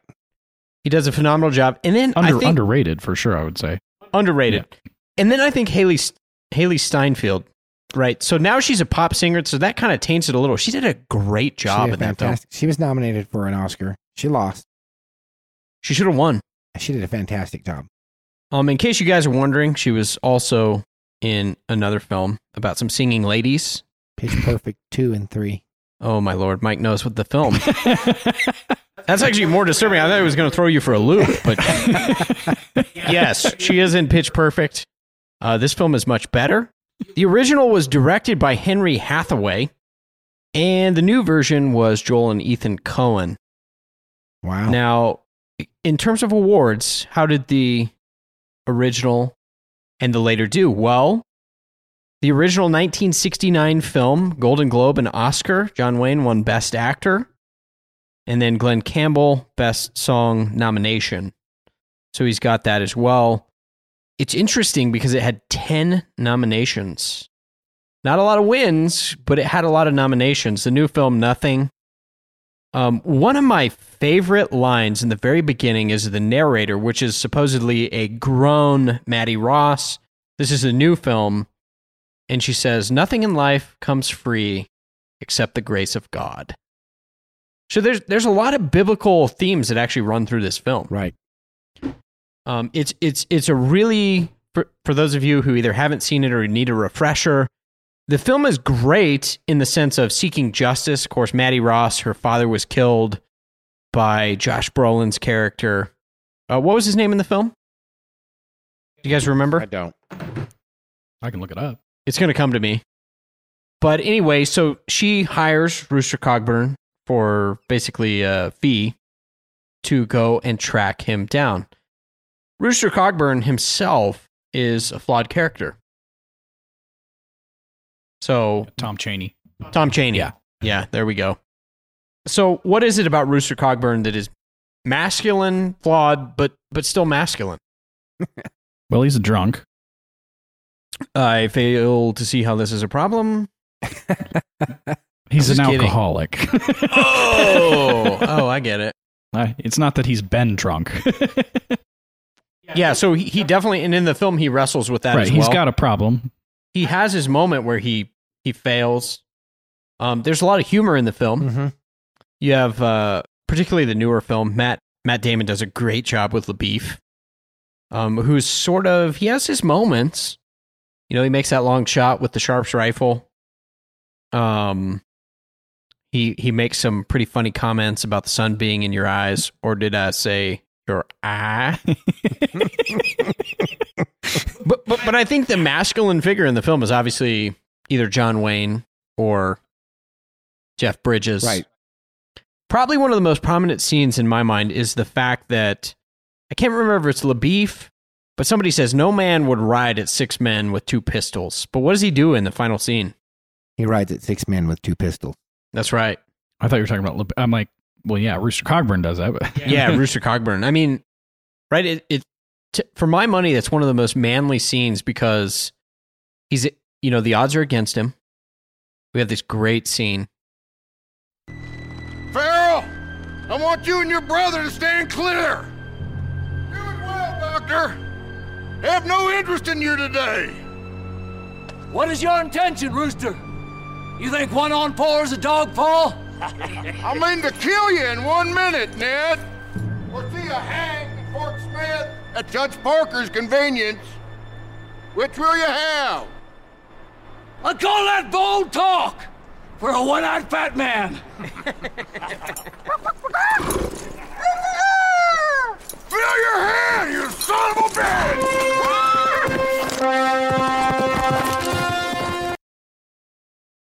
Um, there's something to be said about masculine virtue and facing insurmountable odds. There is a sense in which I, I, I watched that film and I thought, man, I, I wish in some sense we still had that masculine virtue where you didn't have to worry about being politically correct. Look, some of these guys are thugs. And in the old westerns and the you know, Dirty Harry is this way too. Some men need to be put six feet under. Right. So you're not saying he should have shot him in the knee? No, definitely in the head. In the head. Okay, all right. Some men need killing. Yeah. That's right. Right. Well, and it's interesting too because Mattie Ross, you know, she has this choice to pick a few different marshals.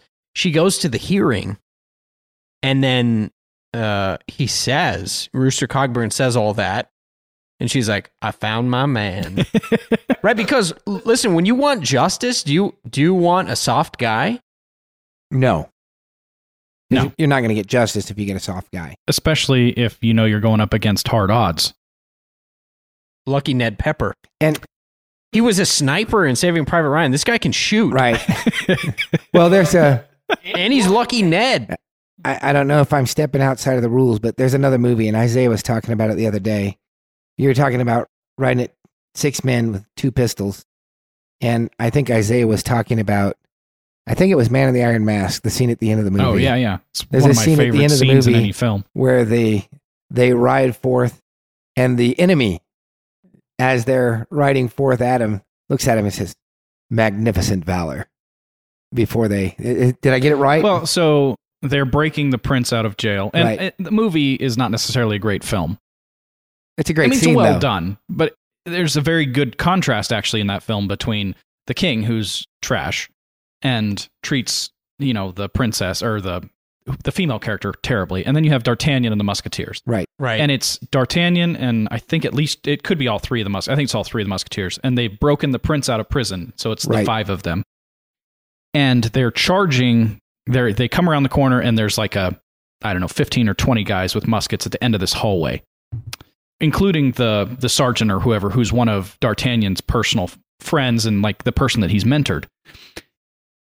Yeah, and and they say, well, we're gonna just have to go ahead and do this, and they draw swords and charge, including the prince who's still wearing the iron mask, and they charge this group, and you can just see it on the captain's face. It's just very well done, and he orders them to fire, or they they all fire, and you and in this in the movie, everyone looks away. They shoot and they all look away, and the the line is yeah, magnificent valor, and you don't giving up when you still have a chance is not the right choice. Right.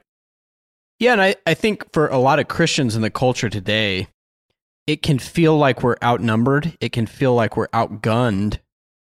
But man, when I watch Rooster Cogburn with his two six shooters riding in, the man is going to stand for principle. Right. He's he's got his faults.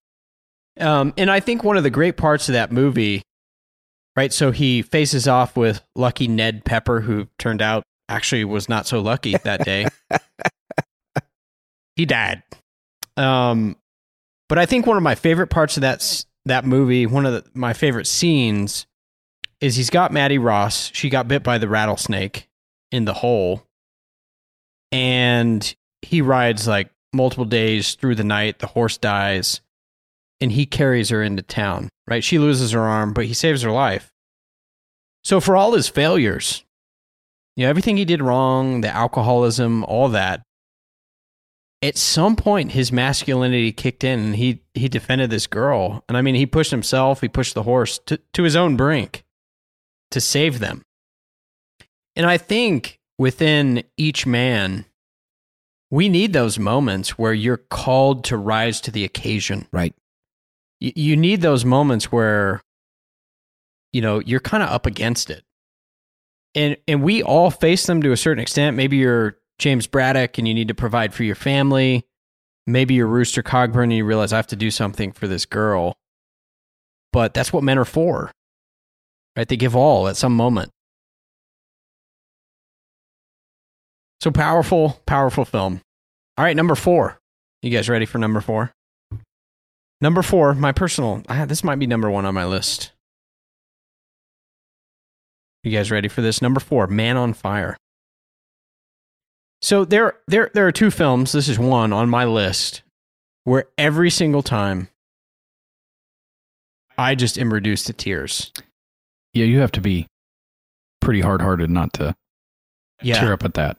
You do. And it's interesting. Okay, so this film released 2004, 7.7 rating, IMBD. Denzel Washington. Hard to beat that.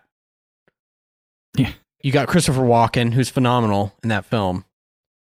Dakota Fanning, and, and maybe one of the, arguably the, the greatest, most underrated actors of all time, Marc Anthony. That's a joke. I was like, Good. I was thinking, wow. Wow, and some things to question here. Uh, Marc Anthony was married to J Lo, so we'll try not to hold that against him. He's not great in the film, but actually he plays a really good sniveling. It, it turns out in the film that he sold his own family out for a ransom money. Right. So he actually set up his own family and his own daughter to be kidnapped so that he could collect the insurance and the ransom money. So one of the prominent themes of the film, again directed by Tony Scott, uh, one of the prominent themes is that Denzel is a broken man himself. He's lived life as an assassin. Uh, he deals with alcohol. There's a prominent scene in the movie where he actually tries to kill himself, Right. and the bullet misfires. And so he keeps that bullet near him. He really becomes Dakota Fanning, the girl. He becomes her father, father figure. And so even when Marc Anthony betrays them, he ends up killing himself too, which is an act of cowardice. Right. And so this little girl has got nothing left except for Denzel. Well, and Right. her mom, but yeah. Well, and the mom, but but but it's really Denzel. So he's going up against Mexican drug lords who are not the friendliest people. No.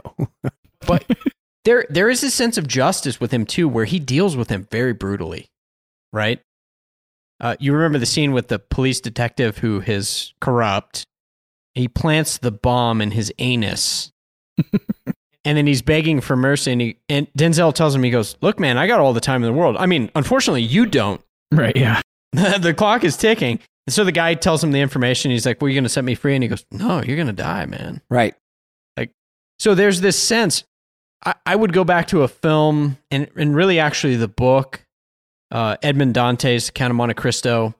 There's a longing in the human heart, in the masculine heart for justice. Right. Right. And so you get that in Man on Fire. The the dominant scene is at the end. Um, his name's Creasy. And this is what kills me every time, right?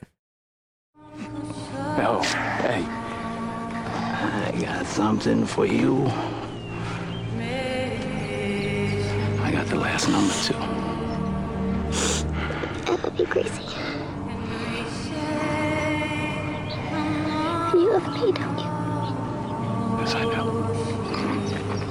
Although now I'd be go. Go, run. So I'm curious, you guys take what what's great about this film? Why is it number four? I haven't seen it in a while. Um, it's one of the mo- those movies that I have to be ready to watch it because I've watched it once before, and I remember it's one of those ones that it's it's not an easy watch. It's not, and um, but again, the self sacrifice, giving of yourself for the cause, um, high on the list. Even like maybe not as important, but like the he takes his job even when he doesn't know her, when she's not like a replacement for his future. The importance that he takes in how well he does his job, just Right. as as his vocation, right? he's very serious about it, which we haven't really touched on, but is very important as a if you want to look at a masculine figure is not only your vocation and doing it, but doing it well Right. and being that example as far as that goes. I mean, he he he doesn't know this girl at the beginning of the movie, Right. but he still treats her like he's guarding the president or whatever. Right. And then they they build a relationship later. I think yeah, one of my favorite scenes, right, is she says, "Creasy, do you have a girlfriend?" And he goes, "Yeah, her name's Nunya." Your girlfriend's name is Nunya? Yeah, Nunya business. so he's cold in the beginning. That that creates conflict. Obviously, the relationship warms, but his sense of doing his job well, as you said, that never wavers. And he and again, you have this never you don't hesitate. If you have a choice you have to make, do the right thing, do the easy thing. Right. Rarely is the right thing the easy thing. Sometimes. Usually though, your choice is the right thing or the easy thing. And you choose the right thing because that's what you do if you're a man. You choose the right thing. You don't take the easy way out. And he does that. Right. Well, yeah, he he goes after the cartel. He's already been shot w- during the kidnapping, right? That's right. And then he goes anyway. I mean, he could have said, "Oh well, I've already been wounded. You're gonna have to find somebody else to do this." Right, and, and this is huge in the film too, and it, you see it actually a lot in Denzel's films. It is a huge redemption story Right. because there's this broken man. He's an alcoholic. He's dealing with all these issues, but this girl gives him life, and so he kind of comes back from being sort of a zombie. You remember the scene they have the party, and she gives him the little creasy bear. and man, I I- think this gets to the point too. Uh, we talked about it in our own personal stories, but little girls that just get your heart. Right. I mean, that is um, Well, even like to take it even further, the whole women and children first, which is like n- famous on the Titanic, right? But have you ever read? There's a book, and I think it's a it might be Doug Wilson book, George Grant, one of those guys, and it's called the HMS Birkenhead or the Birkenhead Drill, and that's where this started right. the it was a troop transport and the troops had their families and the ship is going down off the coast of Africa and it's shark infested waters and there's not enough lifeboats for everybody. I mean, you see it in the Titanic and that's where it's famous because they, they had similar circumstances. But these guys stood at attention, British soldiers stood at attention on the deck as the ship sank and watched each other get eaten by sharks. And not a single one of the women or children had to stay.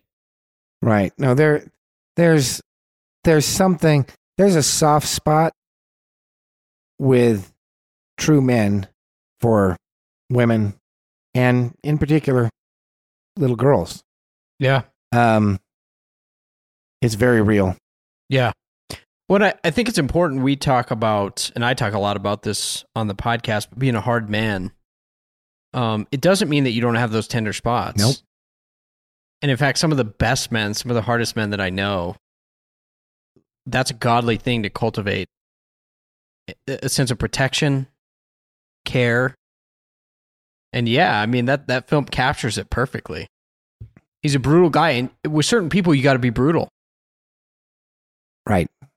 But then you you've got spots, right? Oh, yeah. You have to.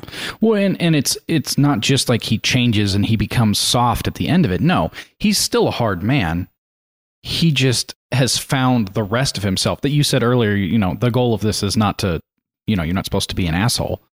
You still have to have compassion and like these characters all, for the most part, you can see. I mean, we've talked about the, you know, like the strong virtues, but they also a lot of these films whether it's the brotherhood that they feel for each other or you know like in the war films or you know the in the true grit or in this one where it's the where it's you know the man sacrificing for the women and children or you could just even say those that are weaker or those that need their protection like they don't turn down that when that when that problem presents itself this person needs my protection the choice has to be yes Yeah. Will, will you step up? That's right. Yeah, and I think that's that's one of the best parts of the film is just that masculine virtue of knowing the context. Like you know who the enemy is, and you know who needs to be protected. And we certainly get that with Man on Fire. Yeah. Alrighty, so number three on our list, we're getting down to this is the uh this is the money rounds. and we're kind of cheating again Are we? i mean true grit was two movies Yeah, that's true. But it was two great movies. So number three, Band of Brothers. This is this is interesting because this is actually not technically a technically movie, a movie but it's a miniseries. HBO miniseries released in 2001.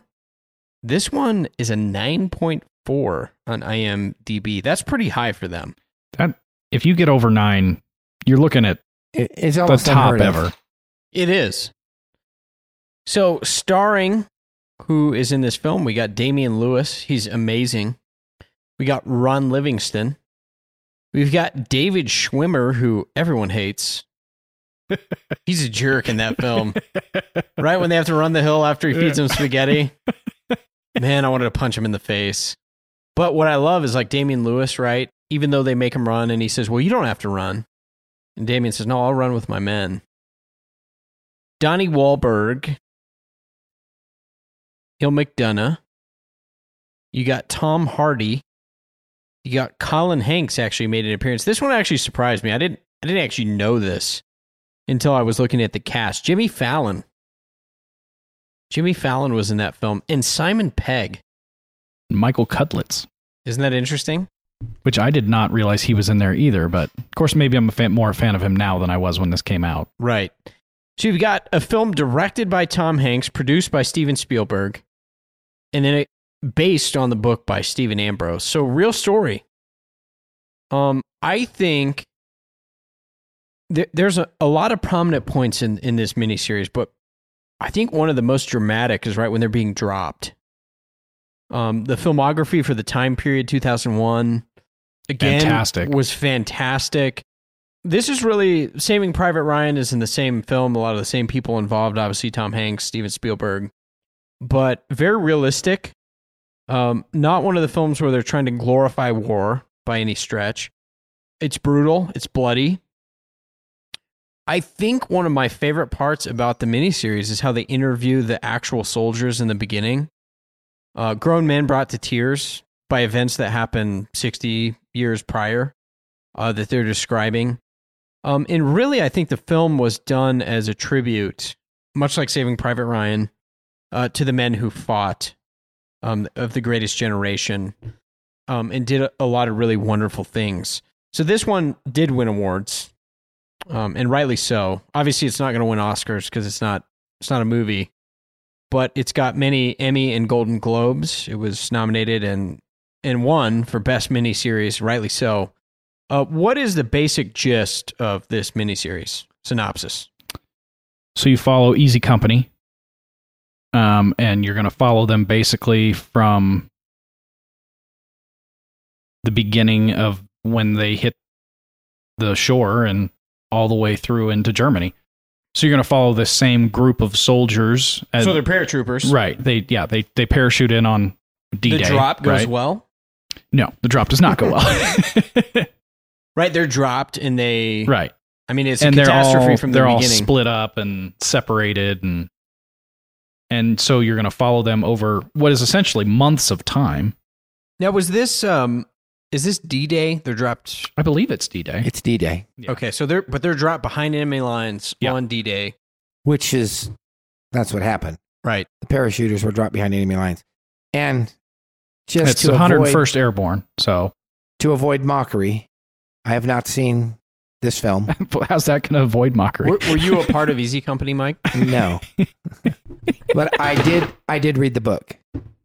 Stephen Ambrose. Yes, Do you have any take uh book versus miniseries? I haven't seen the miniseries, so I Oh don't. my gosh.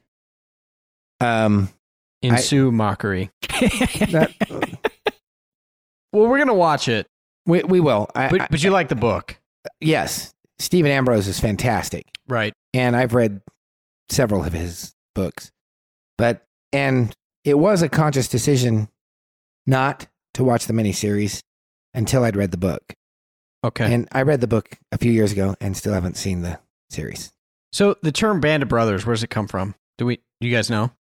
I, I actually don't. Shakespeare, Okay.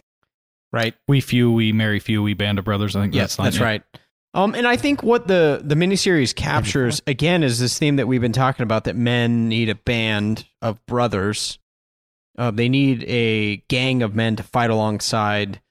It's interesting in the miniseries because they sort of go from bad to worse, right? So they they win win if you if you can say that they they're successful in their early missions, um, but it just earns them more difficult missions. Um, and you see a lot of the cost of Uh, war. the only easy day was yesterday. That's right. Yeah, so there's a lot of heartache. A lot of the good men that you fall in love with in the film end up dying. Um, but really, you know, I think particularly Damian Lewis, um, in his character, um, he's sort of a paragon of moral virtue. Right? He's a good leader. You remember the scene with uh, David Schwimmer where um, he's trying to get him to admit something he didn't do or whatever, and then he says, "Well, or you can accept the court martial." And Damian Lewis says, "Well, where do I sign for the court martial? I'll take that." and of course, David Schwimmer backs off. He's Right. you know basically a piece of crap in the film, through and through. It's also interesting to me, I, I, and I, I want to talk about this. David Schwimmer, he's a hard ass when it comes to basic training and boot camp and all those things. Complete coward in warfare. Right. Well, his his was the NCOs or whatever from the unit all resign unless Right. he gets. They basically they basically are willing to face a court martial rather than be led into battle by someone that's going to get them killed with bad decisions and cowardice. Right.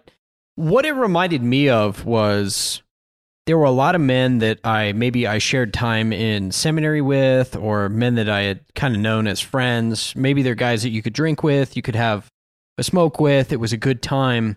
That's not necessarily the guy you want to fight with. Right. So I always think of the pastorate in this way. There are guys where it's like they know their theology, they're really sound. But a ma- this is a principle of masculine virtue. You really don't know a guy until the battle starts. Right. So, I mean, can you guys resonate with this? Have you seen this in your own life? Examples?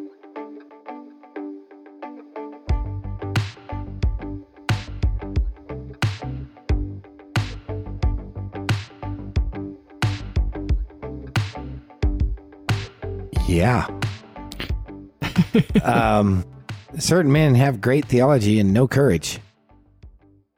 And um, Or they can they really can explain to you what you should be doing, but they cannot demonstrate it in their own life. It's it's also interesting to me because uh, we talk about the manosphere on this show. Uh, we talk about manliness. There's a lot of guys that in books, on Twitter, and their YouTube videos, they posture very well as alpha men, and then you get in a fight and they're betas, right? They're they're kind of spineless guys. So I'm curious from from either one of your takes, how do you differentiate with men? Like, how do you know and how do you evaluate men so that you can be fighting along guys who are you can trust in in the battle? I think if it it's when the hard issues happen. If you if you know it's that whole not backing down from when you know something is right. So if there is a battle to be fought and there's the ones that will fight it and the ones that won't, then you want to be, at least I want to be with those people who are willing to be like, yes, this is right, this is wrong, we will do this. And we'll do it together, Right. or I'll do it alone if I have to do it, but we're going to do this.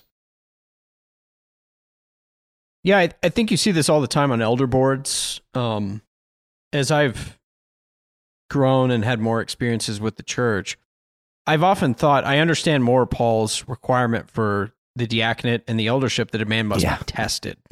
Yeah. Right. So, so Mike, I'm curious as a pastor, ha- have you seen this where guys like they seem good on paper, and then you go through a test and you go, hmm, I'm not necessarily sure I would entrust my life to that guy. Well, the obvious answer to that is yes. The the one area I would I've seen people fail by not rising to the battle. And then when they're approached about it, they learn and they rise to the battle. Right. Well, yeah, I mean, if I, if, yeah, yeah, it, but it's the refusal to learn from failure that is the thing that I think drives me the craziest. You know, hey, we've been here before. Did you not learn anything last time? Right. Um, and that's because you know, yeah, we're we're fallen men. We're gonna we're gonna fail occasionally, but are you willing to stand up and fight when needed? And um, you know, there's I can think of movies where this happens, where someone shirks, doesn't do what he's supposed to do, but later in the movie he redeems himself. Right. And I see that with people all the time too. Um, there's a, oftentimes we don't know what to do. And so we go into inactivity and people look at us like, oh, he's a coward. But then when the test comes again, they're ready for it. And if I have a fault, it's I tend to trust people a little too much. I think, well, they'll come through this next time. Sometimes they just don't. Right. And um, so maybe I trust people too much, but it's one of those things where, you know, if if three times the battle call is sounded and they don't rise up, they're probably not going to rise up for the fourth one. Right. And I think on the flip side of that, I've often been wrong about men. So this is a film that's not on here, but Hacksaw Ridge Yeah. uh, could easily make the top 10. Isaiah's making a face at me. Like, it, it should be on here. But one of the things that struck me about that film was in the beginning, I thought this guy is a wuss Right. because he's a pacifist to an extent. He doesn't want to pick up arms.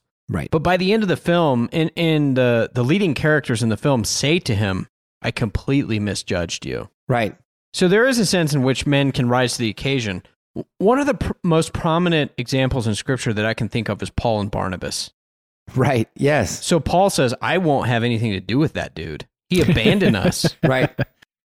But later, Barnabas does rise back to the, the challenge. And so I would say for men, it's an encouragement that even if you've had those moments, look, Peter was the best of men, but the best of men are men at best. Right. Peter failed the Lord. And we're fools if we don't think we have and would also, Right. given the right situation. So there's a balance here between saying, look, people can recover, Right. right? And and Peter is such a classic example because his his third betrayal is to a little girl. Oh. and it hurts because we have all been there. Right. She got, and, and you're like, what are you afraid of? Well, and refusing to acknowledge that you either can be wrong or have be wrong, have Right. been wrong, is not a manly virtue. Right. It's definitely a manly virtue to not only accept criticism, but judge it and then make changes if that's what's necessary. That's one of those, if it's the right thing to do, you should do it. And that includes being told you're wrong Right. and this is why. And then you judge that and you're like, ooh, yeah, you might be right. I might have to make some changes. But the inability or the in the unwillingness to change yourself or to accept that you might be wrong is where you get into trouble with, you know, headed toward the more macho, like, well, I'm a man. And so, Right. of course, I'm right. Now there comes a point where you have to accept critique, criticism, Right. and you Well, and we we might get to this. I, I don't want to spoil anything for anybody, but we might get to Braveheart. We might. We might get there someday. but one of my all-time favorite scenes in that movie is probably not the scene that most people would think of. It's a scene where William Wallace is in prison and he's praying to God, and he says, "Lord, I am so afraid right now." Right. And how many good men have said, I'm afraid of what's coming? I know there's going to be persecution for standing up for the truth. I know that I'm going to pay the ultimate price. And Mike, you and I have talked about this a lot. As a pastor, how many times do you step in the pulpit and you think, I'm afraid to preach what I know is true? I'm afraid of my people. I'm afraid of culturally. I mean, we are living in an era where if you speak out against homosexuality, it's hate speech. Right. Um, and given the right circumstance and the right people, there could be severe cost to that. So I think it's important for strong men and hard men not to be Isaiah, as you've said, not to be machismo. Right. Say, I never fear. Well, even Jesus in the garden. Right. I mean, he asked for the cup to be passed. Talk about fear. You're Right. about to accept the weight of the world. I mean, in his, in his manhood, yeah, you he was definitely afraid. Right. And some of the best athletes, um, I think about that we we honor and revere for certain masculine principles, really. But they will say, like, were you nervous before that game? Oh, I was puking in the bathroom. Right. Um, one of the best actors of all time, I think, is Henry Fonda. And I remember this story about Henry Fonda that he said every time he would go on stage, you know, he's getting ready to act, every single time to the end of his career, he would throw up first. I, I and that gave me such courage. I talked to my father, who's a pastor, yeah. and he told me, if you ever get to the point where you're not nervous before you go and preach, Quit. you probably should get into another line of work Right. because you're you're carrying the oracles of God. Right. It's it's heavy, and weighty it's work. weighty. It's, yeah. it's, yeah, it's and um, if you take it lightly, you don't know what you're doing. That's right. Yeah, so I think encouragement for men that you know, so much so much of the time and this is what I tell especially younger guys who ask me like, "Well, you did a brave thing." And I said, "Yeah, well, here's the deal. I was terrified." Right. But so much of courage is acting in the face of fear, not the absence of fear. Right. Again, so some great lessons from Band of Brothers. Mike's going to watch it. I will. We're going to watch it together Sure. and he'll be more courageous afterwards. I would I would note um, one of the things I always found interesting, just cinematography wise, which has suddenly come up again, is there's quite a few of like the trench warfare scenes that are shot in a first person perspective, right. which is almost not quite the same, but is something that one you know 1917 recently did with perspective, where it's very much in your face and Right. because a lot of older films and even modern warfare war films is very much like panned out and you know kind of getting more of a group feel whereas like when Damian uh, Damian his character is charging through the first trench or whatever it's like Right. o- over his shoulder as he's running through this trench and the dirt, dirt's kicking up and yeah it's crazy and it's loud and it just did such a good in my opinion such a good job conveying how ridiculously crazy it is to be in that situation and you know to the you know call of duty tough guys who think that they can go out and do the same things that you know our military can do or the special force because they did it on the tv is like there's a sense there where we as the current generation has totally lost the script on what it means to fight Right. It's it's bloody, messy. You can say the same things about the trials of life in the church. It's bloody, it's messy, it feels chaotic. Um, but again, uh, as men, we can we can rise to the occasion. So we're moving along now to number two. Number two on our list, not Braveheart. Number two on the list is Gladiator. Okay, great film. Ridley Scott is the director on this one. Released in the year 2000, 8.5 on IMBD. IMDb. DB. Excuse me. Uh, Russell Crowe, of course, is on this list more than once, and he, he really, like we said before, um, Master and Commander. He could have on, been on here a, a number of times. Uh, we got Joaquin Phoenix, who plays the perfect crazy psychopath. I wonder why.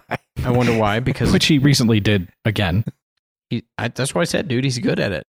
You've got uh, a female actress, Um, you guys will probably know her, one of the most famous of all time, Connie Nielsen. That's a joke. we have Richard Harris. He he is actually Very famous. very famous. Plays Marcus Aurelius. Great actor. And and his whole him as a character in this film is fantastic. Oh, it's like beautiful. basically everything he says. Yeah, masterful. Uh, the now this one is one on the list that actually did pick up a lot of awards. This film won over thirty awards. Okay, so if film festivals and stuff like that. Uh, it includes on the award list Academy Award for Best Actor. Uh, Mike's personal favorite, Best Costume Design. Uh, Yes, absolutely. Amen. Are you not entertained? and Best Picture. So here's another film, very iconic. What is it about this film that makes it masculine? I would start with basically the whole beginning with Marcus Aurelius as a mentor and a father figure. And I could be wrong, but I think some of his lines are actually from the writings of Marcus Aurelius. That's Um, true. Yeah. And so, Great, a- amazing Stoic philosopher. right, yeah. Really has shaped a lot of his writings are even a resurgence today. Yeah. And then you just you have Russell Crowe's character who is fighting, but he's fighting to go home. The whole, that's why he's he's there. He wants to go home. That's the whole point. Yeah, family plays his family is murdered. Right. But family plays a pivotal role in everything he's about in the film. Right. Well, and he gets yeah, he basically gets essentially gets betrayed, and he's rushing home, and he's too late. I mean, he's absolutely betrayed, and the sense of justice is throughout the film. Right. Um, there's an, I mean, you mentioned Count of Monte Cristo. Right. It's that What is same it? sense of justice. Thirteen hundred pages of revenge. um, this this movie is he is wanting to seek justice throughout this movie, Right. and um, it, it- it's opportunity is there, and he takes it. And there's there's something about that that's pretty powerful. Right. There's there's a lot in this film. There's a lot of bloodshed. Um, he's fighting, but there is a sense in which, even though it's the gladiator games, um, there is this pursuit of justice that he's after, which he does eventually get. Um, and it's a perfect foil for Joaquin Phoenix, who is an absolute creeper. Yeah. he's trying to sleep with his sister. Um, he's just again just just a really good weirdo. So Joaquin Phoenix isn't why this movie is a masculine movie. Uh, negative. No, no. Okay, good. Well, even and and as far as like father figures go, you also have Proximo, That's right. right? Who I mean, his, Himself is is kind of a redemption story right? because he kind of is jaded, which you can understand. But he comes around and does the right thing. And sacrifices himself essentially. He does, um, because he, he, you know, like Maximus, he fights his way out of that position as a gladiator, which it's a slave position. Yeah. I mean, you have no standing in society. Right, yeah. And yet, here's Maximus, and he's this esteemed general, but he wins trust among the prisoners. He fights. I think this gets to a lot of the masculine theme of fighting for glory. So, a lot of uh, the teaching today, especially in the church, is that men should not pursue glory. And I actually think that's completely backwards. Men should pursue glory, but glory has to be pursued for the right reasons right. family, self sacrifice for God. Um, it, it is weird in the film because Maximus is very heaven focused. Yeah. He wants to walk through the fields of Elysium. He wants to meet his family. It's not Christian, No. right? No, it's it's not. But it is eternity focused. But it is definitely eternity focused. He's not a pagan in the modern sense. No, there's I mean, in Ecclesiastes talks about God has placed eternity within our hearts. Even a pagan has that view of eternity. They can try to suppress it, Right. but even in this film, which is not a Christian film by any any sense, there is still this longing for eternity, the eternity in our hearts. Right. And I think, especially among warriors, even today, uh, among soldiers, there is a, you know, like death is real. You've watched your friends die, battle brings that close at hand. And there's a real wrestling with that in the film. Right. Um, I think of what Paul says that it, you know, if we have hoped in Christ in this life alone, we among all men are most to be pitied. So again, it, it forces you to think about eternity. It forces you to think about death. I want to talk about some of the best scenes in this movie. Um, I think one of my favorite is I think this is right after he's stabbed by Joaquin Psychopath Phoenix. That's the truth. And he says, just in sort of a, you know, obviously he's been stabbed in the lung and he's dying, but he says to him, the time for honoring yourself will soon come to an end. Right. And I think about all the powerful political leaders today um, in our country. Psalm 2 is a good parallel to this. Uh, the Lord sits and laughs. But I think that's what we love about some of these films is the sense of justice. Look, George Soros, any one of these people that are perpetrating great evil, Bill Clinton, Hillary Clinton, you think you're getting away with it. But God says to every man, there there is a time coming when honoring yourself will come to an end. Right. It is appointed that a man wants to die, and after this the judgment. And after this the judgment. And I, I, I love it too because with all of that in view, Maximus does not take a view on life that is nihilistic. Right? He fights for a cause and a purpose. He does what he can with where he's at. Well, he builds relationships. I mean, his men come for him towards the end of the film, and he has to watch them die. But he, but he builds everywhere he goes. He has like a a team is kind of a weak word for it, but he builds this cadre of people who are willing to die for him because he's a man of honor. Right. Be, eh, because exactly because he is. Yeah, he's a man of honor. He's strong. He, he stands up for what's right he's on a mission to do the right thing and seek justice. Right. And that attracts people, especially men. It attracts men who are, whether it's because of a failing in their own life or just whatever it is, they see that and they're like, that is, I want that. That is, that is who I want to be as well. And so he attracts these people and, and a lot of them die for him. Yeah, I think it's a great word about, you know, being the kind of man of honor that other people would want to follow you know, he he certainly embodies that. Um, and sort of his, like you said, like it doesn't matter where he goes. He reminds me a lot of Joseph in the Old Testament, where the favor of the Lord and the hand of the Lord was with him. Right. And so, no matter where he goes, he's going to, in one sense, he's going to be successful and prosper and earn respect and climb the hierarchy that God has put in place because he's a man of honor and virtue. And so, I think it's again, I think it's an encouragement to men that look, you may be in the position of a slave in society. You may be, and I've been there at points in my life where you're working 70 hours a week, hard labor, and yet you can still be a man of honor and people will follow you and you can earn people's respect. Really, I think a lot of it is because you're living for a higher moral code and a higher moral principle. He's he's not, you know, we we in the church today, especially, we talk about this a lot, but he's not about expediency. No. Interestingly enough, and correct me if I'm wrong, I haven't seen this one in a while, but a lot of the characters we've talked about up to this point um, were very flawed men. I'm not sure about him. Where was he flawed? I don't. I don't see a lot of flaws in his character. I mean, he was he was a man of honor. And it, what's interesting about that, uh, you mentioned Joseph in the Bible. You look through the Bible, everyone except Jesus is a flawed man. Well, what, what was Joseph's flaw? You know, and yet he still had to undergo the same persecutions, the same difficulties, and um, and you could say the same, really. I think about Job. R- right. Um, th- there's not many in the Bible apart from Jesus that you can look at and say, well, where's his character flaws? Right. Joseph's one, Job, Enoch, but we don't know anything about him. Um, right. I mean, but in the movie Gladiator, you don't really see a lot of flaws in this character, and it's no. been it's, but he still has to undergo suffering. Right.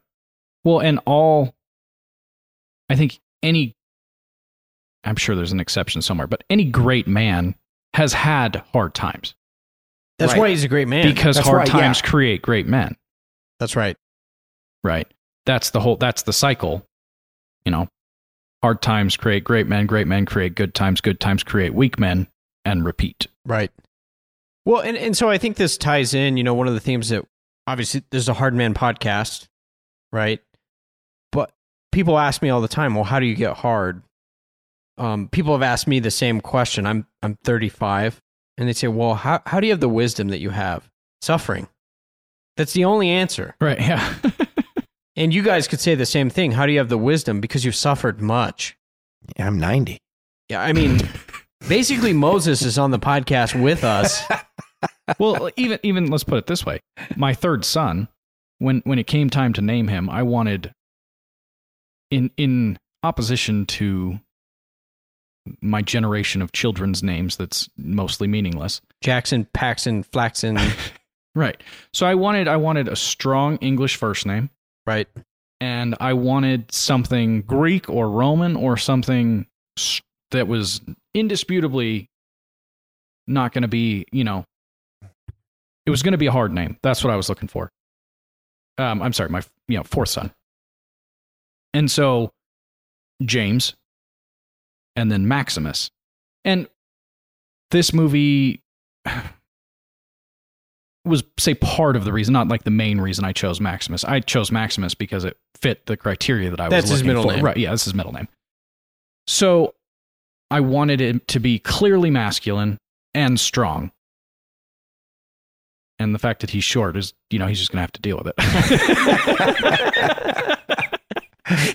yeah, that's right. And I think that you know you could you can make a strong case too. I think that the naming, right? Biblically, we believe that naming is important.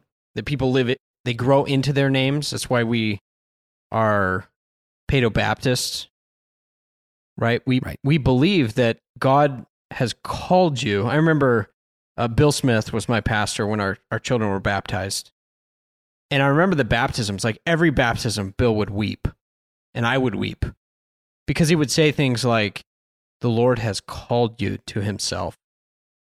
And though you you know it's an old french catechism type deal but though you know none of the struggle Right. christ died for you he bled for you and you need to live into this name. So so i think that's important. We don't choose you know i didn't name my son's apple. People do that. My son's not named blue ivy right right. Or North. north and worse um but the names matter Yeah. um and i think it's a part about how we're you know if our sons are arrows and we're aiming them how do we aim them in a direction that is masculine godly and ultimately like maximus no matter what god throws your way i want you to rise to the occasion and i want you to be the kind of man that bears the responsibility Right. we don't often get to choose what responsibilities God will put on our plate. But I think in all of it, we have to embrace for our sons as well as ourselves. Adversity is a sign of God's love for you, right? Yes. as much as we dislike I was it. going to say, I think we're pretty loved then. Feel right? like, you know Well, what I mean? And I think of my friend Jake. Uh, he always tells me this. He's been through a lot. And I would always tell him, like, he's like, how's your life? We'd catch up on the phone. And I say, well, here's all the ways that it's been really hard. And he would go, wow. He goes, God really loves you. And I would think that's not what I want to hear at all. but it is true. And again, in, in Gladiator, we, we see this profoundly. This man has a hard life. But I, I would argue this in, in all the films, the men that we call great, not a single one of them are they great because it was easy, cushy. You know, they, they lived in the lap of luxury, they got fat and happy. There's severe adversity. Right. And I would argue that's the context for phenomenal, great masculinity. I would agree. We see that in Gladiator. So, guys, I want to I want to move on to number one, the number one film of all time, without debate. Well, maybe there's some debate. There's no debate among Not here. us. Not among us. The number one film of all time, masculine films, Braveheart. Braveheart was released in 1995. Sadly, has a rating of 8.3 should be 88.3 out of 10. so interestingly enough, and we were talking about this the other day, Braveheart it was ranked 13th that year in 1995 among all films in terms of gross sales. This is worldwide. Jumanji was number 10. You can laugh. Okay, Waterworld was number 9. Well, that you can laugh about. I'm not laughing. I'm actually disgusted. Number eight was Casper the Ghost. What's wrong with you people? You remember the RC Sproul? What is wrong with you people? Right. Any minute. Number seven, ironically, was the movie Seven. Okay, another creeper film. Number six, I can't even, I don't even know how you say this with a straight face. Number six was Batman Forever. even worse at number five was Pocahontas. Then Goldeneye. Okay. Apollo 13. I can live with that. Toy Story. Meh. And number one in 1995, Die Hard with a Vengeance. Now, I actually think this is an important point to make. Die Hard is the kind of film that we said, right, we're not going with. And when you look up the list for masculine movies, Die Hard with a Die Vengeance Hard's is, usually on is there. on the list. I mean, it, It was it's on a lot of people's list. It's on a lot of people's list. and if you just Google it, it's usually on the list too. You know, if machismo is what you're looking for, great. But that's not what we're looking for. right, Yippee Ki Um, Master, Master Falcon. Falcon. that's right. that's how I saw it on the edited for television version. Master Falcon. I'm pretty sure that's not what he said. yeah, so you have you have a lot of films on here, and it, it's interesting because I think Braveheart showed up on a lot of people's list, There's probably a reason for that. rightly so, and we'll get into that. So, of course, Mel Gibson is William Wallace. Have we mentioned him before, Mel Gibson? Uh, once maybe. yeah. or yeah, at least once. Yeah, like I said, he could have his own list. Mel Gibson's on here. Of course, he's the the the main character. Angus Macfadyen, that's Robert the Bruce. Robert the Bruce. Okay. Patrick McGoohan, That's um, Longshanks. Longshanks, sack of crap. Hate that guy. Brian Cox, we we all know Brian Cox. He's the uncle. Right. Um, I actually like Brian Cox in this film because he's he comforts the boy, but it's in a very masculine way. Right. It's not a weepy, oh, you should feel sorry for yourself.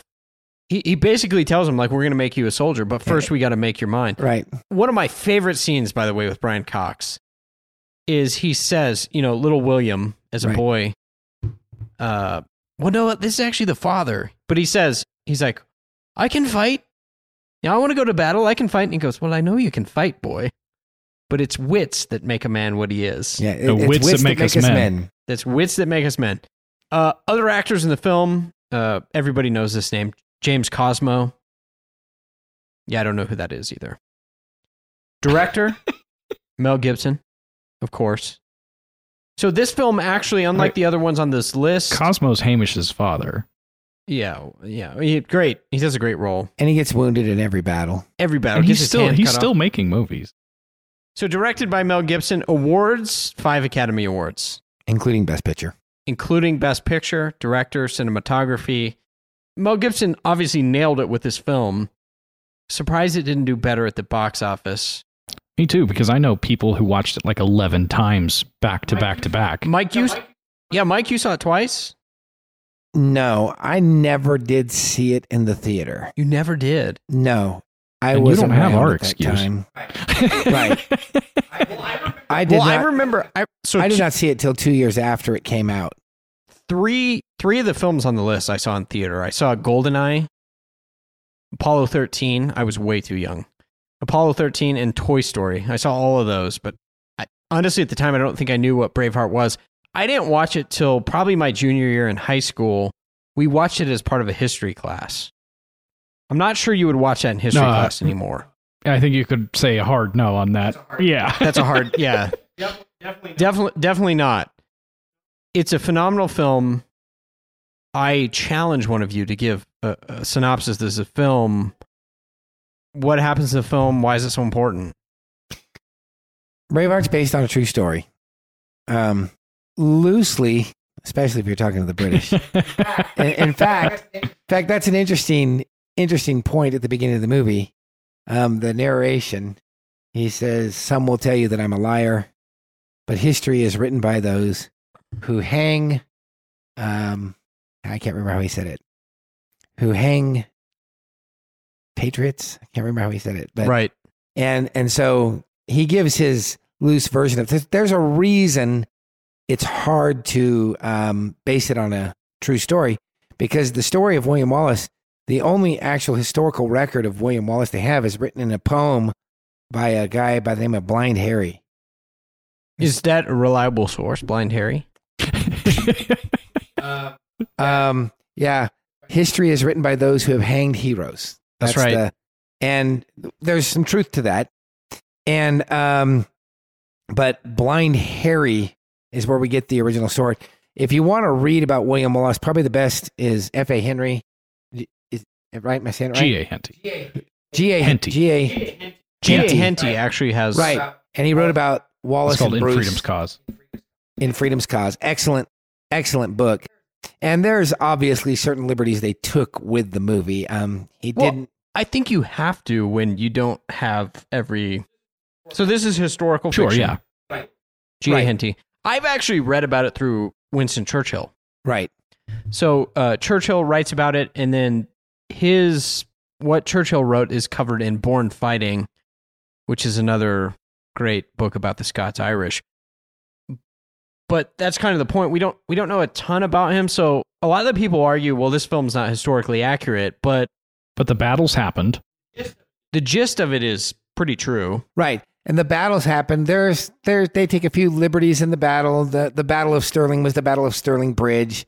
Um, I can live with that. the, eh, right. And another thing, the battle where the spears that you were talking about earlier, twice as long as a man. Um, some men are longer than others. Um, that battle actually did take place. That was Stirling Bridge. They used it at Falkirk in the movie. Okay. And then the some of this the siege of I can't remember the name of the town. Uh, no, at the, at the beginning of the movie, the siege where they took the British general and executed him. Right. That that was a actual siege. Um, there there were a lot of things in the movie that didn't happen. Well, like the princess way they is the obvious example. The princess is the obvious. Because she was like four years old at the time in historical record. That would have made Yeah, a weird it movie. would've. probably wouldn't have won Best Picture. and um, so there's a lot of that in there. However, the story that focuses on the bravery of William Wallace and what he overcame, that itself, that is most definitely true. Um, there, Well, and his, you know, military genius, yes, um, his cause to help Scotland be free, all that stuff's pretty. I mean, that's historically accurate. Right. And, now, one other thing, um, there was no uh, prima nocte is the theme of the movie. It was one of the themes. It's a major in the theme. movie. It- that that didn't happen. However, one of the things that happened over a period of time, there was no specific prima nocte.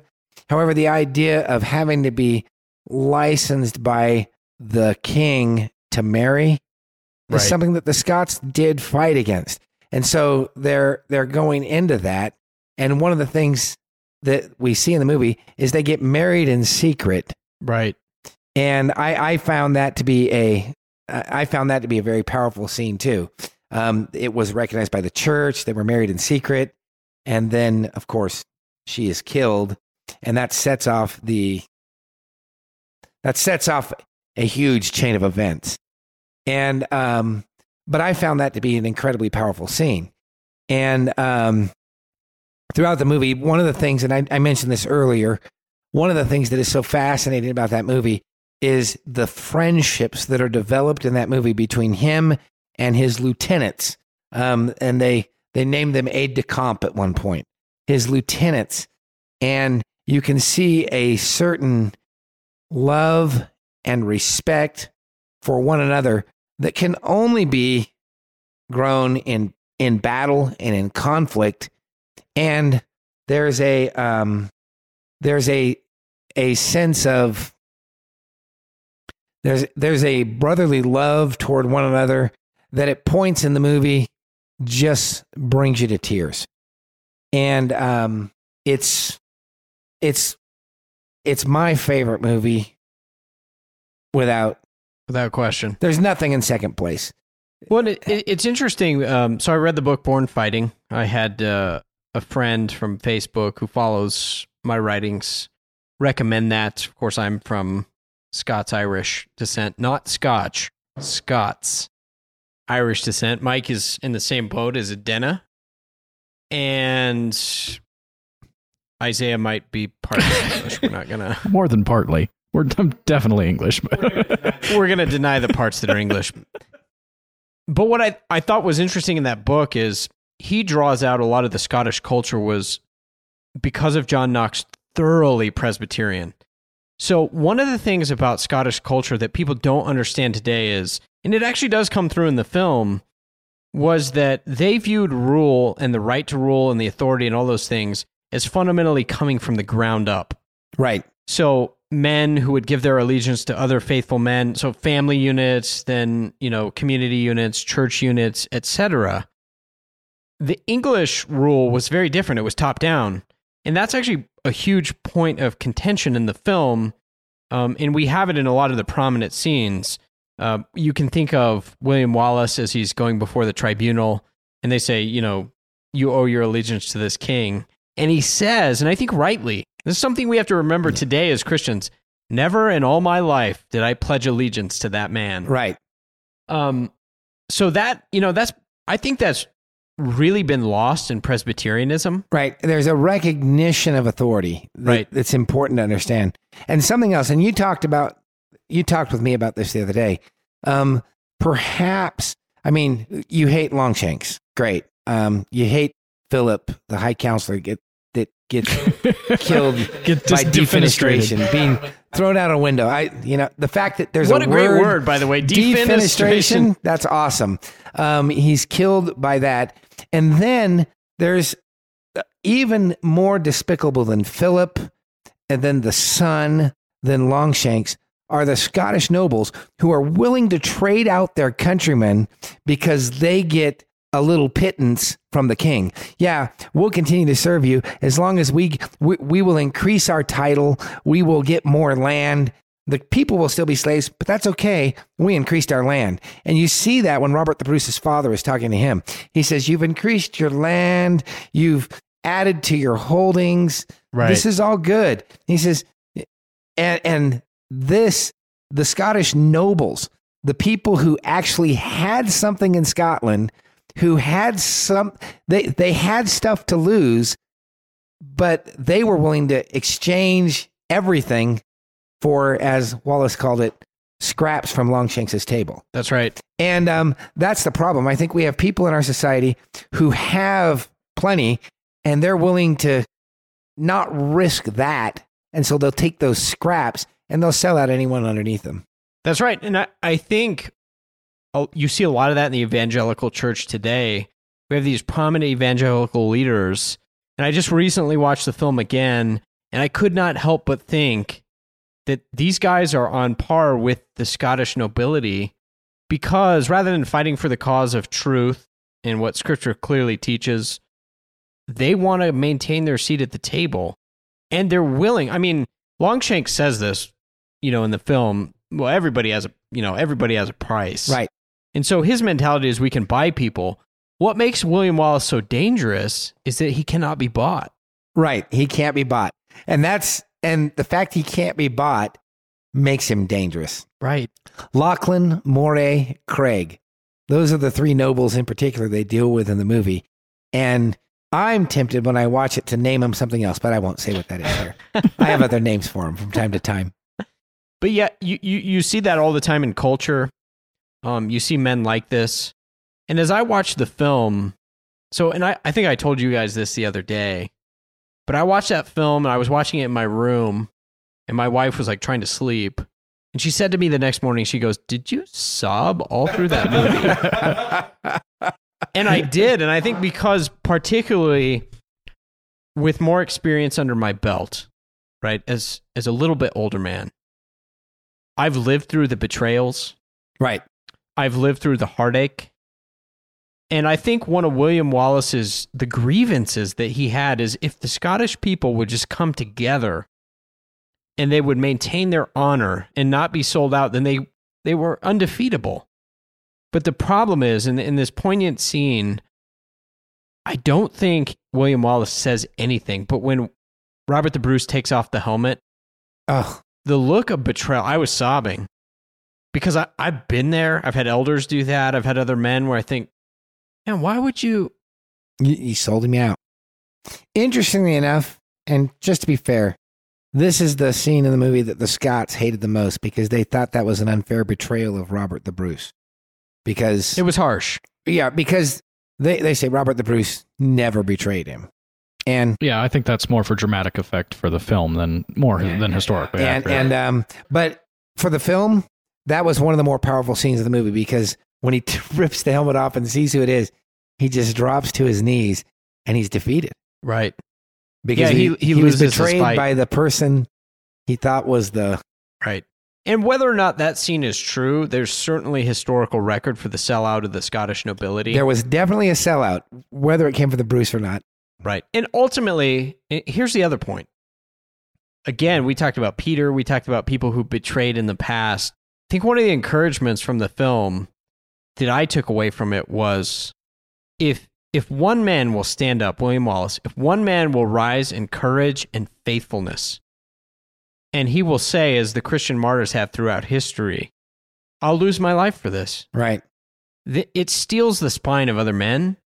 It encouraged the Bruce. And, and again, one of the most poignant scenes in the film, I think, is the final battle. Right. And the other Scottish nobility, like Mike, you've talked about yeah, this. the, the, and, and Braveheart is a movie where you have to look at facial expressions. You have to.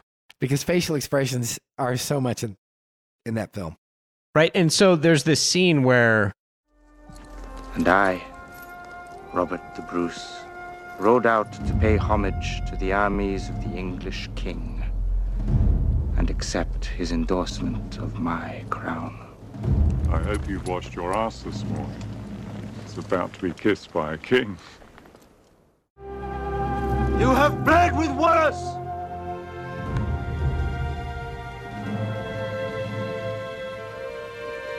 Now bleed with me! In the year of our Lord, 1314. Patriots of Scotland, starving and outnumbered, charged the fields of Bannockburn. They fought like warrior poets. They fought like Scotsmen and won their freedom.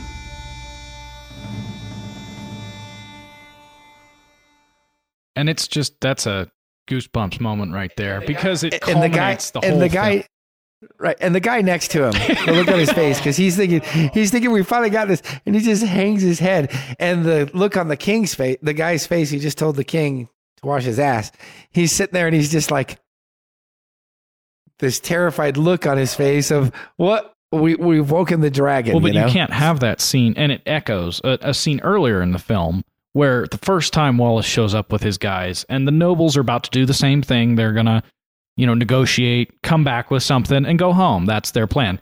And they ride off, and he starts to ride with them. And they go, William, where are you going? He goes, I'm gonna pick a fight. And it's like because they were not going to stand up for what was right, and so you have he's going to go pick a fight. He's going to go be aggressive and make them fight him, and he's going to bring everyone with him. Be- be- yeah, because in that scene, right before he rides out to pick a fight, the the English lord is out there and he's telling him, he says, "We will give you Yeah, ma- matching estates, matching yeah. estates here," and all the guys are sitting here. I'm not going to fight for them because Right. why are they going to fight for that? You know, they're not Right. getting anything out of it.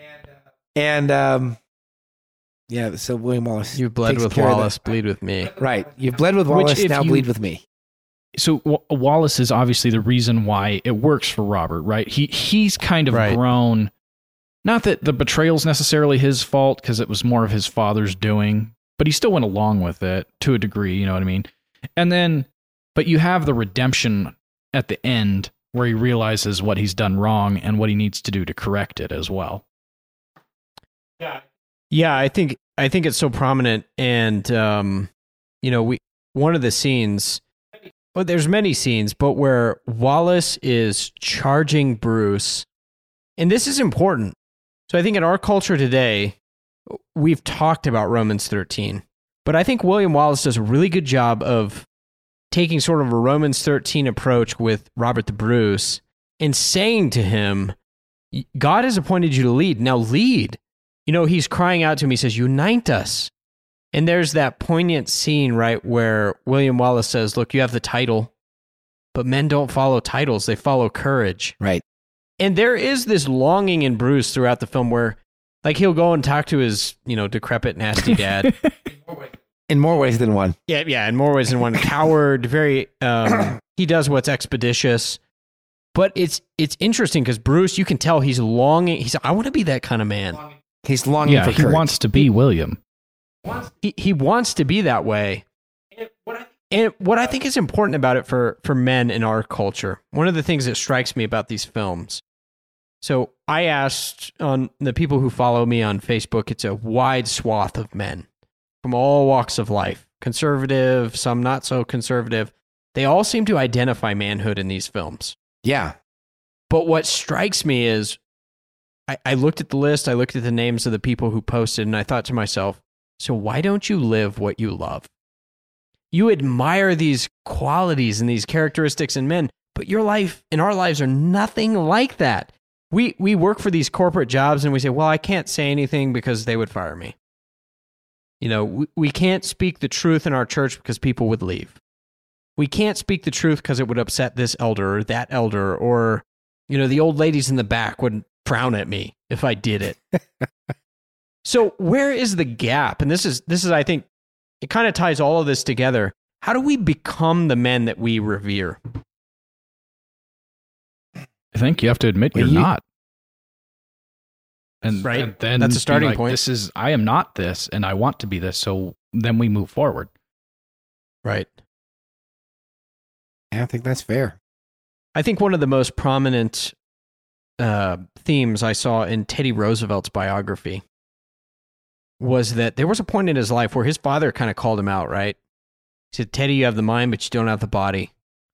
And if you want to go as far as your mind can take you, you need to have the body. And so, like, this very fatherly, sage wisdom of saying, you don't measure up, son. And so Teddy goes and he makes himself. And he, you know, he ends up going and working at a Montana ranch. He comes back, people respect him. But there was a very, like you said, Isaiah, there was a very poignant moment in that man's life where he said, I do not add up. I want to be William Wallace. I want to be Decimus Meridius Maximus. I want to be Mel Gibson and We Were Soldiers. I want to be Cinderella Man. I want to be the kind of man that lives that way with discipline and sacrifices for other people. You're right. It starts with the confession that's not me. Okay. We have to be honest with ourselves. And then I think from there, you have a firm starting point. And then you have to do something. If you don't, if you just And it- acknowledge it, and don't do anything, you've not made a change. That's exactly right. Uh, one of the great lines, uh, I would recommend it to you guys and, and to anyone. And The Gates of Fire, Steven Pressfield. Again, his book on the 300. There's a scene toward the end of the battle where they're all sitting around the campfire. Like the last night of the battle, they know they're all going to die. And they're all talking and they're philosophizing about war. And the main commander comes in and he said, less philosophy, more action. Right. And I thought, wow, that's a that's a good point for men. Like we can talk about these things, but the ultimate point of it is you have you have to take action. Right. So that's my question as as we talk about these films, how do men take action to be the kind of men that they revere in these films? Well, I, I, and this is going to be unpopular, but there's certain things. uh, I think it physically training. I mean, if you can't, obviously there are there are going to be exceptions, but you should be able. I look at it this way: you should be able to defend yourself and yours. And none of these men were Right. obese, And if you lazy can't do that, No. then we don't revere No. that. But No. you need to start like That's why Jabba the Hutt's not on our list. like you need to be strong you need to be strong mentally right that's uh, that's obvious just from scripture from from s- s- proverbs and but you there is a point where you do need to be strong physically as well. If someone breaks into your house, you need to be the one to you need to be there willing able to repel that person. And that then takes you to weapons and firearms and can you can you defend yourself if you have to? Right. So there's an element where I would actually argue this is one of the fundamental tenets of masculine virtue is discipline. Yep. And not just discipline of your mind, but discipline of your discipline body. in your right. whole life. You you have to embrace it for the whole of life. There can be no area in your life where you say, "Well, that's off limits to God and the Word." Right. It all has to come under the authority of Scripture. I, w- I would add one other area to that that I think is critical. Who you hang out with shapes who you are. Absolutely. If you want to see who you are, look at your friends and look at them honestly. Because if you're hanging out with people that are wimps, guess what? You're learning something about yourself. Right. People have to Well- sharpen you. And d- don't you think a lot of times though I know this is true it, like it's true for men when we pick our male relationships, but it's also true for like single guys when you pick women. I know a lot of dudes who say, "Well, I'm going to shoot low because I know I can get her." rather than saying like I'm intimidated by the Spartan wife type woman because I know she's going to call me to be something that is going to take everything that I've got. Right. So a lot of times what we do, whether it's a woman or whether it's a man, we say, well, I'm just going to aim low. Then, then success, like, oh, I remember a cartoon. It was in my grandma's fridge. And it said, Lord, if you can't make me thin, just make my friends fat. Well, I think it even shows But up I in the film. I think we we all take that approach sometimes where we say like, well, if I can't be an honorable, virtuous, hard man, then just make my friends crappy and then I'll look okay. Well, and, and taking Braveheart, for example, look at the people that Wallace surrounded himself with, his lieutenants. He increased all of them. The best of men. Right. And they all increased him. Right. Um, who you, iron sharpens iron, Right. according to scripture. And if you're not with men that will call you out when you're in sin, that will call you out when you're wrong, if, if you're not with that kind of crowd, you're with the wrong kind of crowd. You need people who will keep you on the straight and, and not just I feel like you're wrong and I feel like you've hurt my feelings. Like scripture says this, you're not doing this or you are doing this and it says not to do this. Therefore, Right. I think one of the things that Paul says is act like men. And so, Mike, to your point, you're going to have to be around guys who will say, Teddy Roosevelt's father, man, you don't add up. right. You're not measuring up to the qualities that God's Right. called you to, the, the moral code. And I think this when I've hung around men and godly men, and I think specifically my background a lot is in firearms training, but a lot of that ties into the virtues, as Isaiah said, of protection, so on and so forth. When I'm around a lot of these special forces guy, you know, these guys, Right. I always think to myself, wow, I have got to step up my game. Right. Like these dudes are, they, you got to be around somebody who says, I'm questioning your manhood. right? yeah. So Mike's making a reference to one of my friends, Luis, who listens to this podcast. Luis, I hope you hear this. Um, Luis will straight say to a man, he's from Venezuela, and he will straight say to a man who wasn't taking care of his vehicle, you know, that his wife was driving and all these things in public. Like Luis said, I am questioning your manhood right now.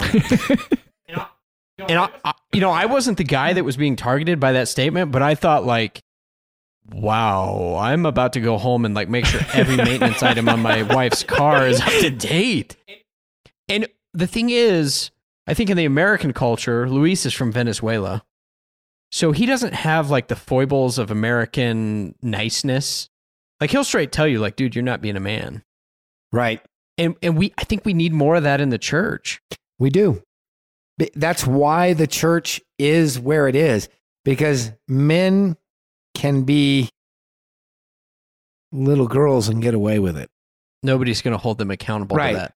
And what what needs to happen when a man steps out and his brothers in the church see it and they let him do it, they're really showing they have no regard for him. That's right. It's not the loving thing to do. Right. The loving thing to do is say, "Hey, you're not you're not measuring up." well, and you're talking about shooting low, that way you always succeed. But and and I not that I would condone the relationship, but even in the film, the princess who's married to the very effeminate, yeah, whatever I whatever his name is. Well, He's I know gay. he's gay. He's not just effeminate, like he's He's effeminate and gay. right? But then and then you have the king who essentially says, "Well, my son is not going to provide for the future, so I'm going to go ahead and have to take care of that for you." Right? But what is she attracted to is Wallace. And even though it's not an accurate relationship, right? Here you have these this man in power who has, you know, the wealth and the money and the esteem even though he's, you know, a soft man but she's attracted to what's essentially to her a barbarian because he has all the things that that the other men don't have. Well, it's interesting. I remember sitting around a, a hunt camp, coyote hunting last year, and uh, Joseph von Benedikt is this sort of like he's like an old world gun writer. Like we, you don't just don't have people like this anymore. And he was telling me about an essay that Joseph von Benedikt. That's right. Look him up. He's awesome. He's legit. He's got a podcast, the Backcountry Hunting Podcast, I think it's called. But Joseph was telling me a story of a Hemingway because we were talking about masculinity, and he was telling me about this Hemingway essay. Hemingway wrote an essay. I do not remember the name of it. Uh, I'll look that up. But it's actually the it, it- the names are changed, but it's actually the same guy who was uh, the colonel in The Ghost and the Darkness, which could be on this list as well. Val Kilmer, another great film. But it's a real life story. They were hunting lions in Africa, and the the, the colonel is there, Oh yeah. and then the woman and her husband are there. They're very very wealthy, and they wound. I think the husband he wounds this elephant, and so the, the husband like runs away. He's scared, so he goes back to camp, right? And this guy and the woman, this military hero, they go and they chase this elephant, and he ends up killing the elephant. Well, But the, way he kills the elephant, right, the elephant charges him. it charges him. Like that's several Yeah, ton that's instant animal death. bearing down on you, and he stands there with courage. He does not flinch. He shoots it, kills it. Well, the woman ends up sleeping with the colonel. Right, it's adultery. I'm not condoning that. But what was interesting is Joseph said to me, he said, "You know what it was," and I said, "What?" He said, "Women want a real man." And Hemingway saw it, and other people have seen that since. And I think, Isaiah, to your point, that's exactly right with the French queen. She is attracted to masculinity. Right. So these are innate, onboard, God designed things that God puts in us. So if you're a dude and you're saying to yourself, well, how, how, how come I don't attract women? That might be part of your problem, right? You've got to be that kind of man. And, and the other thing you could say is, well, why am I not a respected leader in my business? Well, are, are you a Robert the Bruce? You know, is it all about expediency? Or are you the kind of guy that men respect? You're willing to sacrifice. And I can tell you, a lot of the evangelical leaders in today's church, they are not the kind of men that men or women respect. Because they're worried about their position. and their image. Position and their image. They don't want to lose, lose that seat at the table. Um, you know, the predominant theme in evangelical circles today is being nice. Women and men are not attracted to niceness. William Wallace was not a nice guy. Nope. And I think about our list, almost every one of the guys on here is a violent man, right? Well, Right. There's a quote which I'll have to look up, but it's essentially along the lines of being harmless does not make you um a, a good person. Being dangerous and having it under control makes you a good person.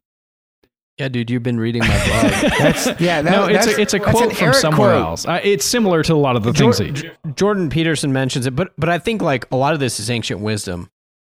So one of the other things that I'll point out, and we can close with this, is when you look at these films, I think one of the things that they do so well in capturing masculinity is they're not from our era.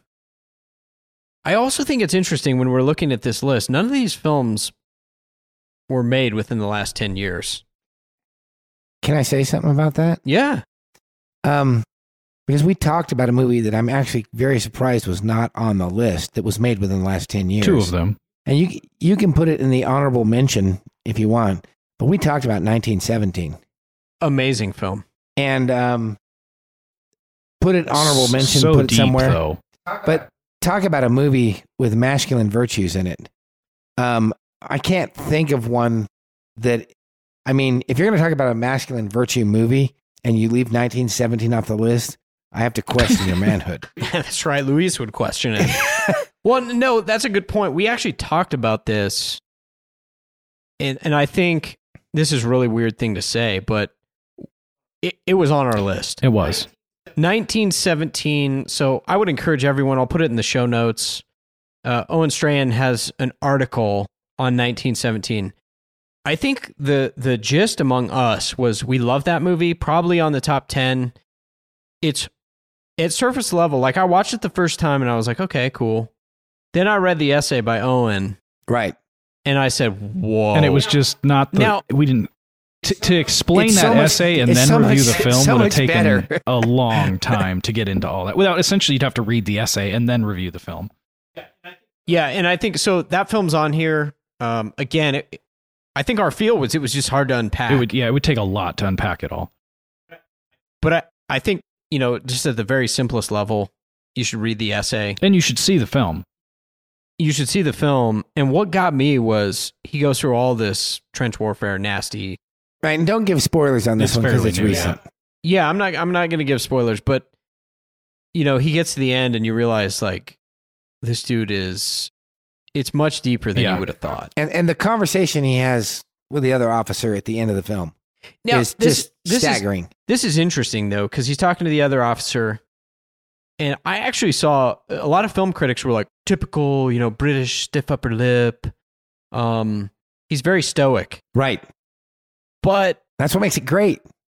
Yeah, and I actually think that's that's a masculine virtue to be able to rein your emotions in for the cause of the mission, and to say, you know, I would really like to break down and cry like a little schoolgirl right now, right? But we're still on mission. You should watch the film, then read the essay, and then watch the film again.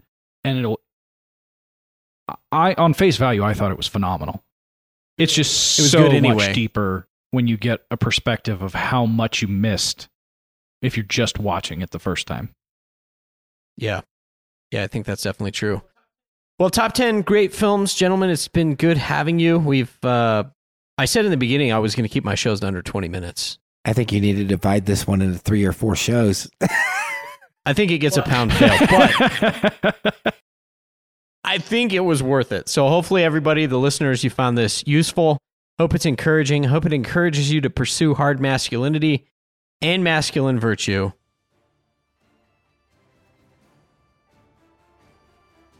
Thanks for listening to the Hard Men Podcast. Of course, you can follow me at ericconn.com.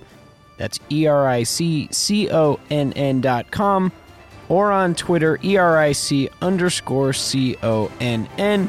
And be sure to check the show notes and my Hard Men Podcast Facebook page for more information on the books, articles, and resources we mentioned in this podcast.